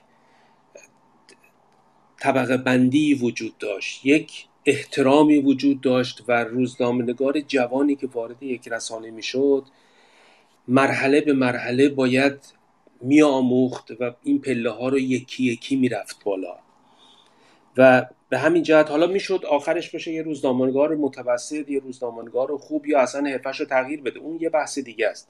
ولی این که وجود داشت، یعنی این نبود که شما یک باره یه کسی وارد یک رسانه بشه با هیچ سابقه حتی نوشتن دو پاراگراف و این یک باره بشه سردبیر یک رسانه، یک باره بشه مدیر مسئول یک رسانه. ولی بعد از انقلاب ما این رو دیدیم و این روش همچنان ادامه داره. در درون این رسانه هایی که ایجاد شدن روزنامه نگاران با استعدادی اومدن، اونهایی که علاقه به این حرفه داشتن، اونهایی که اومدن و آموختن و روزنامه نگاران خوبی شدن. اما میخوام برای در مقایسه با حرفه های دیگه بگم، پس بیایم مقایسه کنیم مثلا این حرفه رو با مهندسی، با پزشکی. خب ببینیم چقدر معیار و ضابطه در این حرفه وجود داره، چقدر در اون حرفه. شما امروز در جامعه غربی که ما داریم زندگی میکنیم، حتی من بار یکی دو بار به این مسئله اشاره کردم، یاد داشتن واجبش هست. شما وقتی میخوایم بریم به عنوان ساده ترین شغل بریم شیشه پاکن بشیم، یعنی به این سادگی دیگه، از این ساده تر من فکر نمی کنم حرفه‌ای وجود داشته باشه، ارزش خودشو داره. اما میخوام بگم سادگی که میشه بریم بیرون تو ویترین مغازه ها رو تو خیابون به عنوان یه شیشه پاکن بخواید چیز داشته باشین، اگر بخوایم برید توی ساختمون مثلا این کارو بکنین، شما به یه حداقل به یه سرتیفیکیتی، به یه مجوزی نیاز دارین. یه جایی باید رفته باشین، یه دوره مثلا یه هفته‌ای دیده باشین برای اینکه به شما یک مجوزی بدن که بر اساس اون شما مثلا نمیدونم یه سری اصولی رو رعایت می‌کنین در این کار ساده‌ای که دارین. ما خیلی از روزنامه‌نگارانی رو باهاشون دیدیم و هنوز هستن و دارن کار می‌کنن که حتی این دوره‌ها رو هم ندیدن. من میخوام بگم وخامت وضعیت در این حده که ما رکن چهارم دموکراسیمون رو در طول این سالهای اخیر روی دوش کسانی بوده که اینها به این ترتیب وارد شدن. کسی هوس کرده بیاد روزنامه نگار بشه، اومده. کسی ادعا کرده که من روزنامه نگار بودم، ادعاشو پذیرفتیم. کسی اومده، نوشابه عزیز گفت تو حرفاش که اومده سرمایه گذار یه رشته دیگه‌ای بوده، یه کار دیگه‌ای داشته، بعد امروز به یه دلیل ایدئولوژیکی اومده سرمایه، اومده یه روزنامه باز کرده، اومده یه رسانه باز کرده. و و این یکی از دردهای ماست که امیدوارم کارهایی که روایت‌هایی که در چنین اتاقی داره انجام میشه از زبان روزنامه‌نگارانی که به هر حال استخون خورد کردن، مو سفید کردن، دیدن و شاهد بودن، تجربهاتی دارن، بتونن اینها رو منتقل بکنن، حداقل بتونن تجربیاتشون رو به شکلی منتقل بکنن برای نسلی که الان جوانتر هستش میاد و این کارها رو داره انجام میده و نسلی که بعداً خواهد اومد. این طبیعیه. ما یه دوره‌ای کردیم، یه زمانی باید این کار رو واگذار بکنیم، بعد به نسل بعدی، نسل بعدی به نسل. اما یک اصول و ضابطه‌هایی باید همیشگی باشه و اینها هی کاملتر و کاملتر باشه. ما این بخش رو متاسفانه فراموش کردیم و امیدوارم که کاری که ماهمنیر عزیز و دوستان در این اتاق دارن انجام میدن، این روایت‌ها بتونه یک تاریخچه‌ای باشه برای انتقال تجربه ها و دیده هایی که از نسلی به نسل دیگه باید بره. ببخشید طولانی صحبت کردم. مرسی. اختیار دارید آقای تاج دولتی جان. به کمک شما و حمایت شما و همین حضور شماها به ما قوت قلب میده که لابد داریم کار درستی رو پیش میبریم و آمادگی رو اعلام بکنید برای هفته های بعد. قبل از اینکه بریم سراغ آقای کی برای جنبندی، من میخوام یه خوش آمد ویژه بگم به توکا جان نیستانی که چند بار من دعوتش کردم بیاد بالا نیامدن. آقای حیاتی هم چند بار آمد و رفت، نمیدونم اینترنت مشکل داره یا چی، دوست داشتیم از ایشون هم بشنویم ولی بر روی. توکا جان اگر میتونی تشریف بیاری بالا، حداقل صداتو بشنویم، خوشحالمون میکنی. اگر نه که اشکالی نداره، اذیتت نمیکنیم. آقای که نازنین جنبندی میفرمایید، خواهش میکنم. با تشکر. البته میگم چون من دیر رسیدم عادلانه نیست من بخوام جنبندی داشته باشم، ولی چشم. من فکر میکنم که ما وقتی به از اون جامعه، حالا گاهی اوقات من میگم چند تا نقطه زده، از سیاست زده، ستم زده و بقیه زده ها، به جامعه دموکراتیک مثل من که مثلا کانادا اومدم نگاه میکنم، من خیلی از مفاهیم رو سعی کردیم که برگردیم و دوباره نگاه کنیم. یکی از این مفاهیم که من همیشه مونده بودم که مدیا چطوری نقشش به عنوان بزرگترین حامی استمرار دموکراسی هست و این مکانیزم چطوری کار میکنه، روزنامه‌نگارا چطوری به اطلاعات میتونن دسترسی داشته باشن و بعد اون قوانین در واقع اکسس تو اینفورمیشن و غیره رو و اینا. وقتی که نگاه میکنی و میفهمی که این پروسه در واقع روزنامه نگاری در یک جامعه و مطبوعات و مدیا چطوری کار میکنه، خیلی قشنگ خواهد بود. خیلی از کنش و واکنش ها و فعالیت هایی که توی جامعه میشه، رابطه دولت و مردم خیلی زیباتر دیده میشه و وقت آدم اعتقاد پیدا میکنه به دموکراسی که چرا دموکراسی میتونه کارکرد داشته باشه، دلیلش چیه که این سیستم میتونه در واقع به پیش بره و نظریات مردم رو داشته باشه در واقع و به دولت هم کمک کنه و یک جامعه پیشرفت کنه. من یک کتابی داشتم که تو اونجا یادم می نوشته در مورد رسانه های گروهی، گفته بودیم که رسانه های گروهی نقش ویژه‌ای در استمرار دموکراسی ایفا میکنن. خب وقتی ما این مفاهیم و با اون تصوری که از نقش روزنامه‌نگاری در ایران، حالا چه قبل از انقلاب چه بعد از انقلاب داشتیم، ما اینو نمیتونستیم ببینیم و پرنسیپ هایی هم که یک روزنامه‌نگار باید میداشت و اتیک ژورنالیستی رو باز هم به دلایل مختلف که بخشیشو نوشابه جان ارائه کرد بازم نمیتونستیم ببینیم. من فکر میکنم یکی از شاید کارهای مهمی که باید کرد در راستای این نوزایی و رنسانسی که در کشورمون قراری که اتفاق بیفته تا اون جامعه به سمت پیشرفت و دموکراسی پیش بره، یکیش هم تعریف نقش واقعی رسانه، رسانه، ژورنالیست و اتیک ژورنالیستی و اینکه چی درسته باشه، برای اینکه امروزه بجز روزنامه‌نگاران حرفه‌ای مثل جنابعالی، مثل استاد تاج دولتی، نیمای عزیز، کبرای گرامی و دانیال و دیگر دوستان، بسیاری از آدم‌ها، آدم‌های عادی اسمشون رو میذارن فریلنس ژورنالیست و این آدم‌ها هیچ اشکالی هم نداره. دنیا دنیای اطلاعات و ارتباطات و دیجیتاله و این فیچر جدیدیه که تو دنیا داره ارائه میشه. من فکر میکنم که اگر بتونیم این پرنسیپ ها و اتیک ها رو فرهنگش رو به درون جامعه ببریم، اون وقت اون فردی که در یاسوج میره از یه تظاهرات با موبایلش یه تیکه کلیپ میگیره، یاد میگیره به طور خیلی مقدماتی که خب خوب این این اتیک ها رو در واقع رعایت کنه، خوب خبرش بی‌طرفانه باشه، خوب خبرش اویدنس بیس باشه و اینا یه فرهنگ جدیدی رو به درون جامعه در واقع چی میگن جاری کنه که در فردای دموکراسی ایران این نسل جدید، قشر جدید، روزنامه‌نگاران جدید بتونن نقش واقعی رسانه رو در یک دموکراسی به عهده بگیرن. به هر حال من ممنونم، همین جلساتی که شما میذارید این پیوند رو میتونه ایجاد کنه از دوره تاریخی قبل به دوره تاریخی بعد. و من نکته‌ای که متوجه شدم این که چقدر قشنگ نوشابه تعریف کرد که چطوری مجبور بودن در یه جاهایی برای یک کلمه تیتر بند بازی کنن و همونجور که جناب تاج دولتی گفتن این متفاوت از شغل دیگه‌ای که مثلا من مهندس دارم، آقای دکتر داره و میره یه گوشه کار میکنه.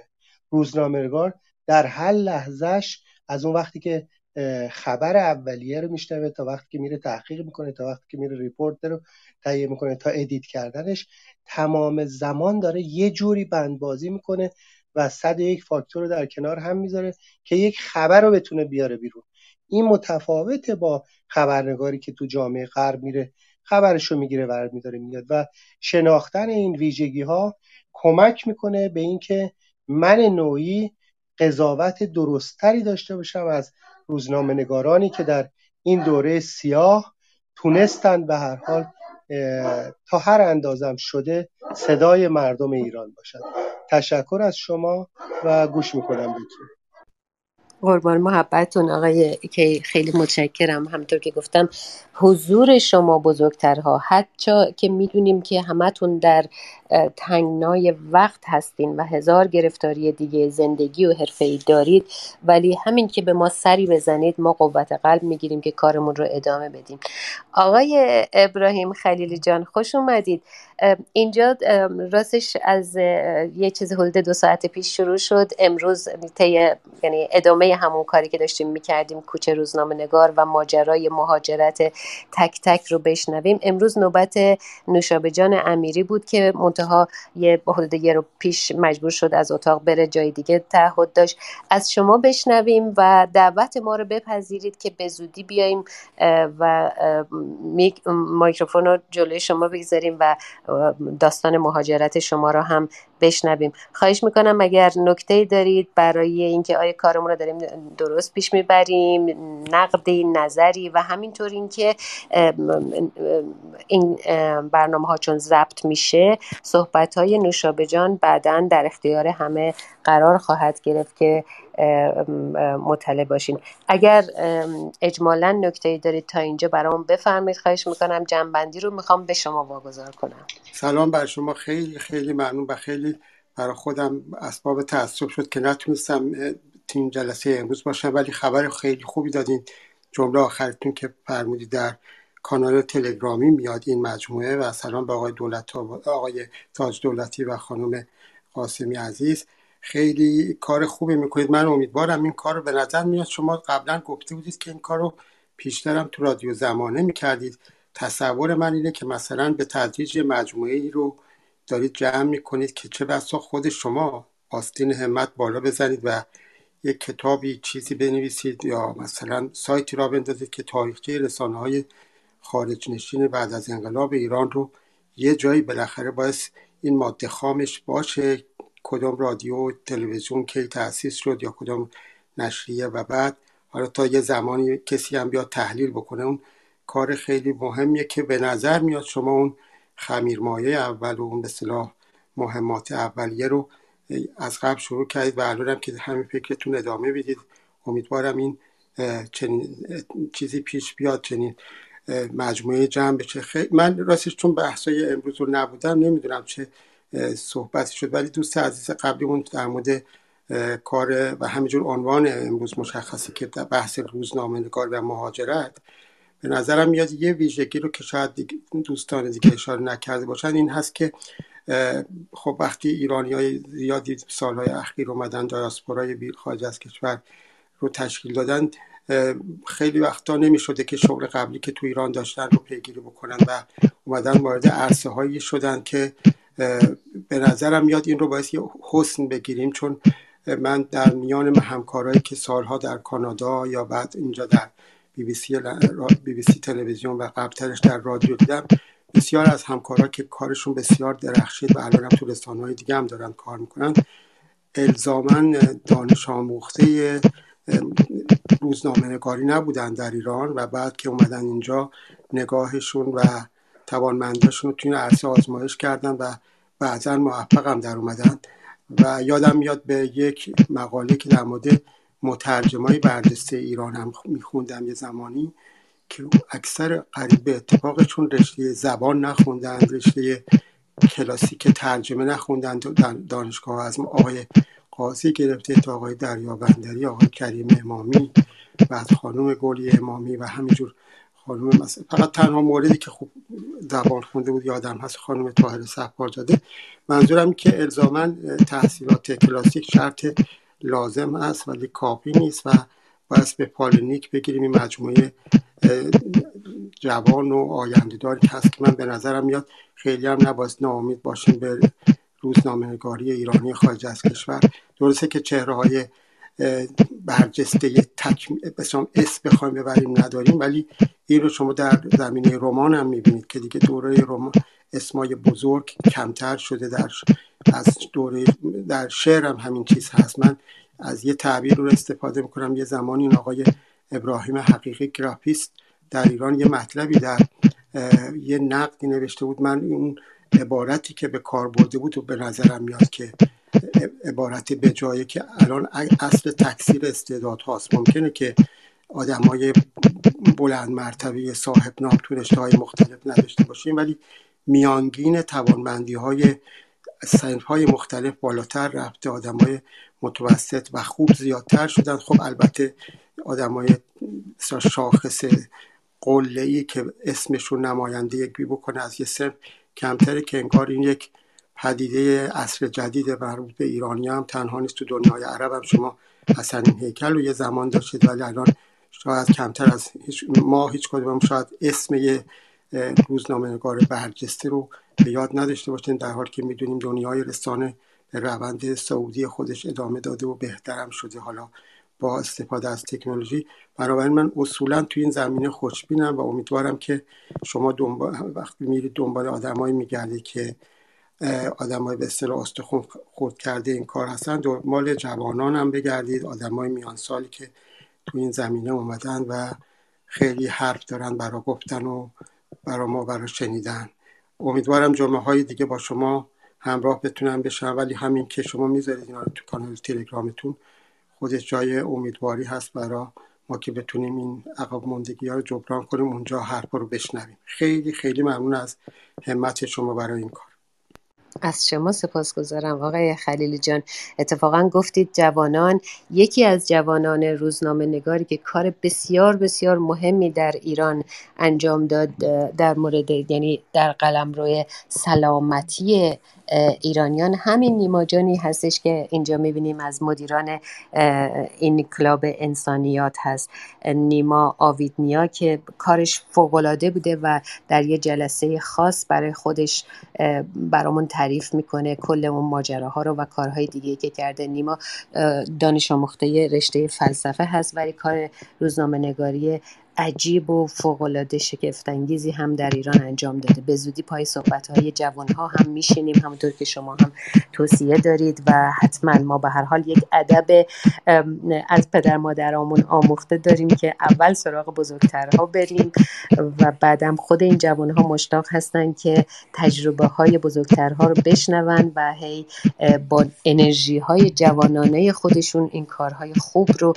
دنبال کنن، نقد و نظراشون هم البته ابتکارات و خلاقیت‌های ذهنی خودشون رو هم بگن. درست می‌فرمایید آقای خلیلی، الان دیگه جهان به خصوص به کمک تکنولوژی، جهان جهان توزیع اطلاعات است. در علم هم همینو می‌بینیم دیگه، قول‌های مثلا ابن سینایی و اونطوری کمتر داریم، ممکنه هنوز باشن در رشته‌های تخصصی، ولی جامع علوم کمتر می‌بینیم باشن و به همین نسبت همین موضوع به دایره روزنامه‌نگاری هم البته کشیده شده. کسانی از شهروند روزنامه‌نگار داریم با یک تلفن، با یک عکس، با یک فیلم کوتاه، یه یادداشت، یه توییت، یه اینستا، یه همچین چیزایی، تا کسانی که همطور که فرمودین حتی در دانشکده‌های خاص دیپلم روزنامه‌نگاری نداشته باشن، ولی کارشون بعد از مدتی تمرین و حتی آزمون و خطا کارشون قابل تحسین شد و چرا که نه. این باب باز هست به شرطی که ارج و قرب واقعا قدر پیشکسوت ها جای خود باشه، اون تجربه ها رو نادید نگیریم، اما بر او هی بیفزاییم و بیفزاییم. حتما همینطور هست، از شما که ما قوت قلب میگیریم حتما این کار میکنیم. نیما جان اتفاقا خودش هم پیشنهاد کرده بودش، به همین دلیل همه رو ضبط میکنیم که مجموعه اینها رو، داستان کوچه روزنامه نگاران رو، این مجموعه رو بعداً مکتوب و به شکل کتابی حتما در بیاریم. پیشنهاد خیلی عالی که شما دادید که کلا تاریخچه رسانه های برون مرزی فارسی زبان رو در سایت یا منبع دیگری هم گرد بیاریم، اون هم پیشنهاد عالی هست که من نمیدونم چقدر از عهده موضوعات فنی و تکنولوژی اینها بر بیام یا عمرم یا جان و توانم قد بده، اما پیشنهاد عالی هست. اگر ساپورت هایی داشته باشیم، حمایت هایی داشته باشیم، ای بسا بیشتر و جدی‌تر بهش فکر بکنیم. یک دنیا از تک تکتون متشکرم که با ما بودید، قوت قلب بودید. نیما جان شما اگر نکته‌ای داری بهمون بگو و اتاق رو به دست مبارک خودت ببند. اختیار دارین. خیلی شرمنده کردین من رو. من که یه دانش آموز هستم کوچیک، همه عزیزان بزرگوار هستم که سالها دوده چراغ خوردن، قلم زدن برای مردمشون و همیشه فقط و فقط وظیفه و رسالت همه ما بوده، هر کاری که کردیم وظیفه بوده. خیلی متشکرم خانم رحیمی، بسیار جلسه خوبی بود. از همه عزیزانی که تشریف داشتن و مهمان ما بودن هم سپاسگزاریم. ان شاءالله بتونیم در هفته‌های آینده حتما جلسات پربارتری هم در خدمت عزیزان باشیم. خیلی متشکرم. قربانت کردم. بازم از بزرگترهای مجلس ممنونیم و از دوستان و بچه‌هایی که ما را حمایت‌های فنی کردن، ضبط کردن و برای راهاندازی کانال و صفحه اینستا و همه این اطلاع رسانی‌ها کمکمون کردن. جانم آقای خلیلی جان. خداحافظی می‌خواستم بکنم. تشکر از شما و نیما جان. مخلصیم. بله ما هم میریم به اتاقهای دیگه‌ای که شنیدیم همزمان هست و حتما جالب هست. متشکریم. بدرود تا جمعه دیگه، همینجا کلاب انسانیات، همین اتاق کوچه روزنامه نگاران. دوباره به زودی میبینیمتون. سپاس هستم. عبدی مدیا.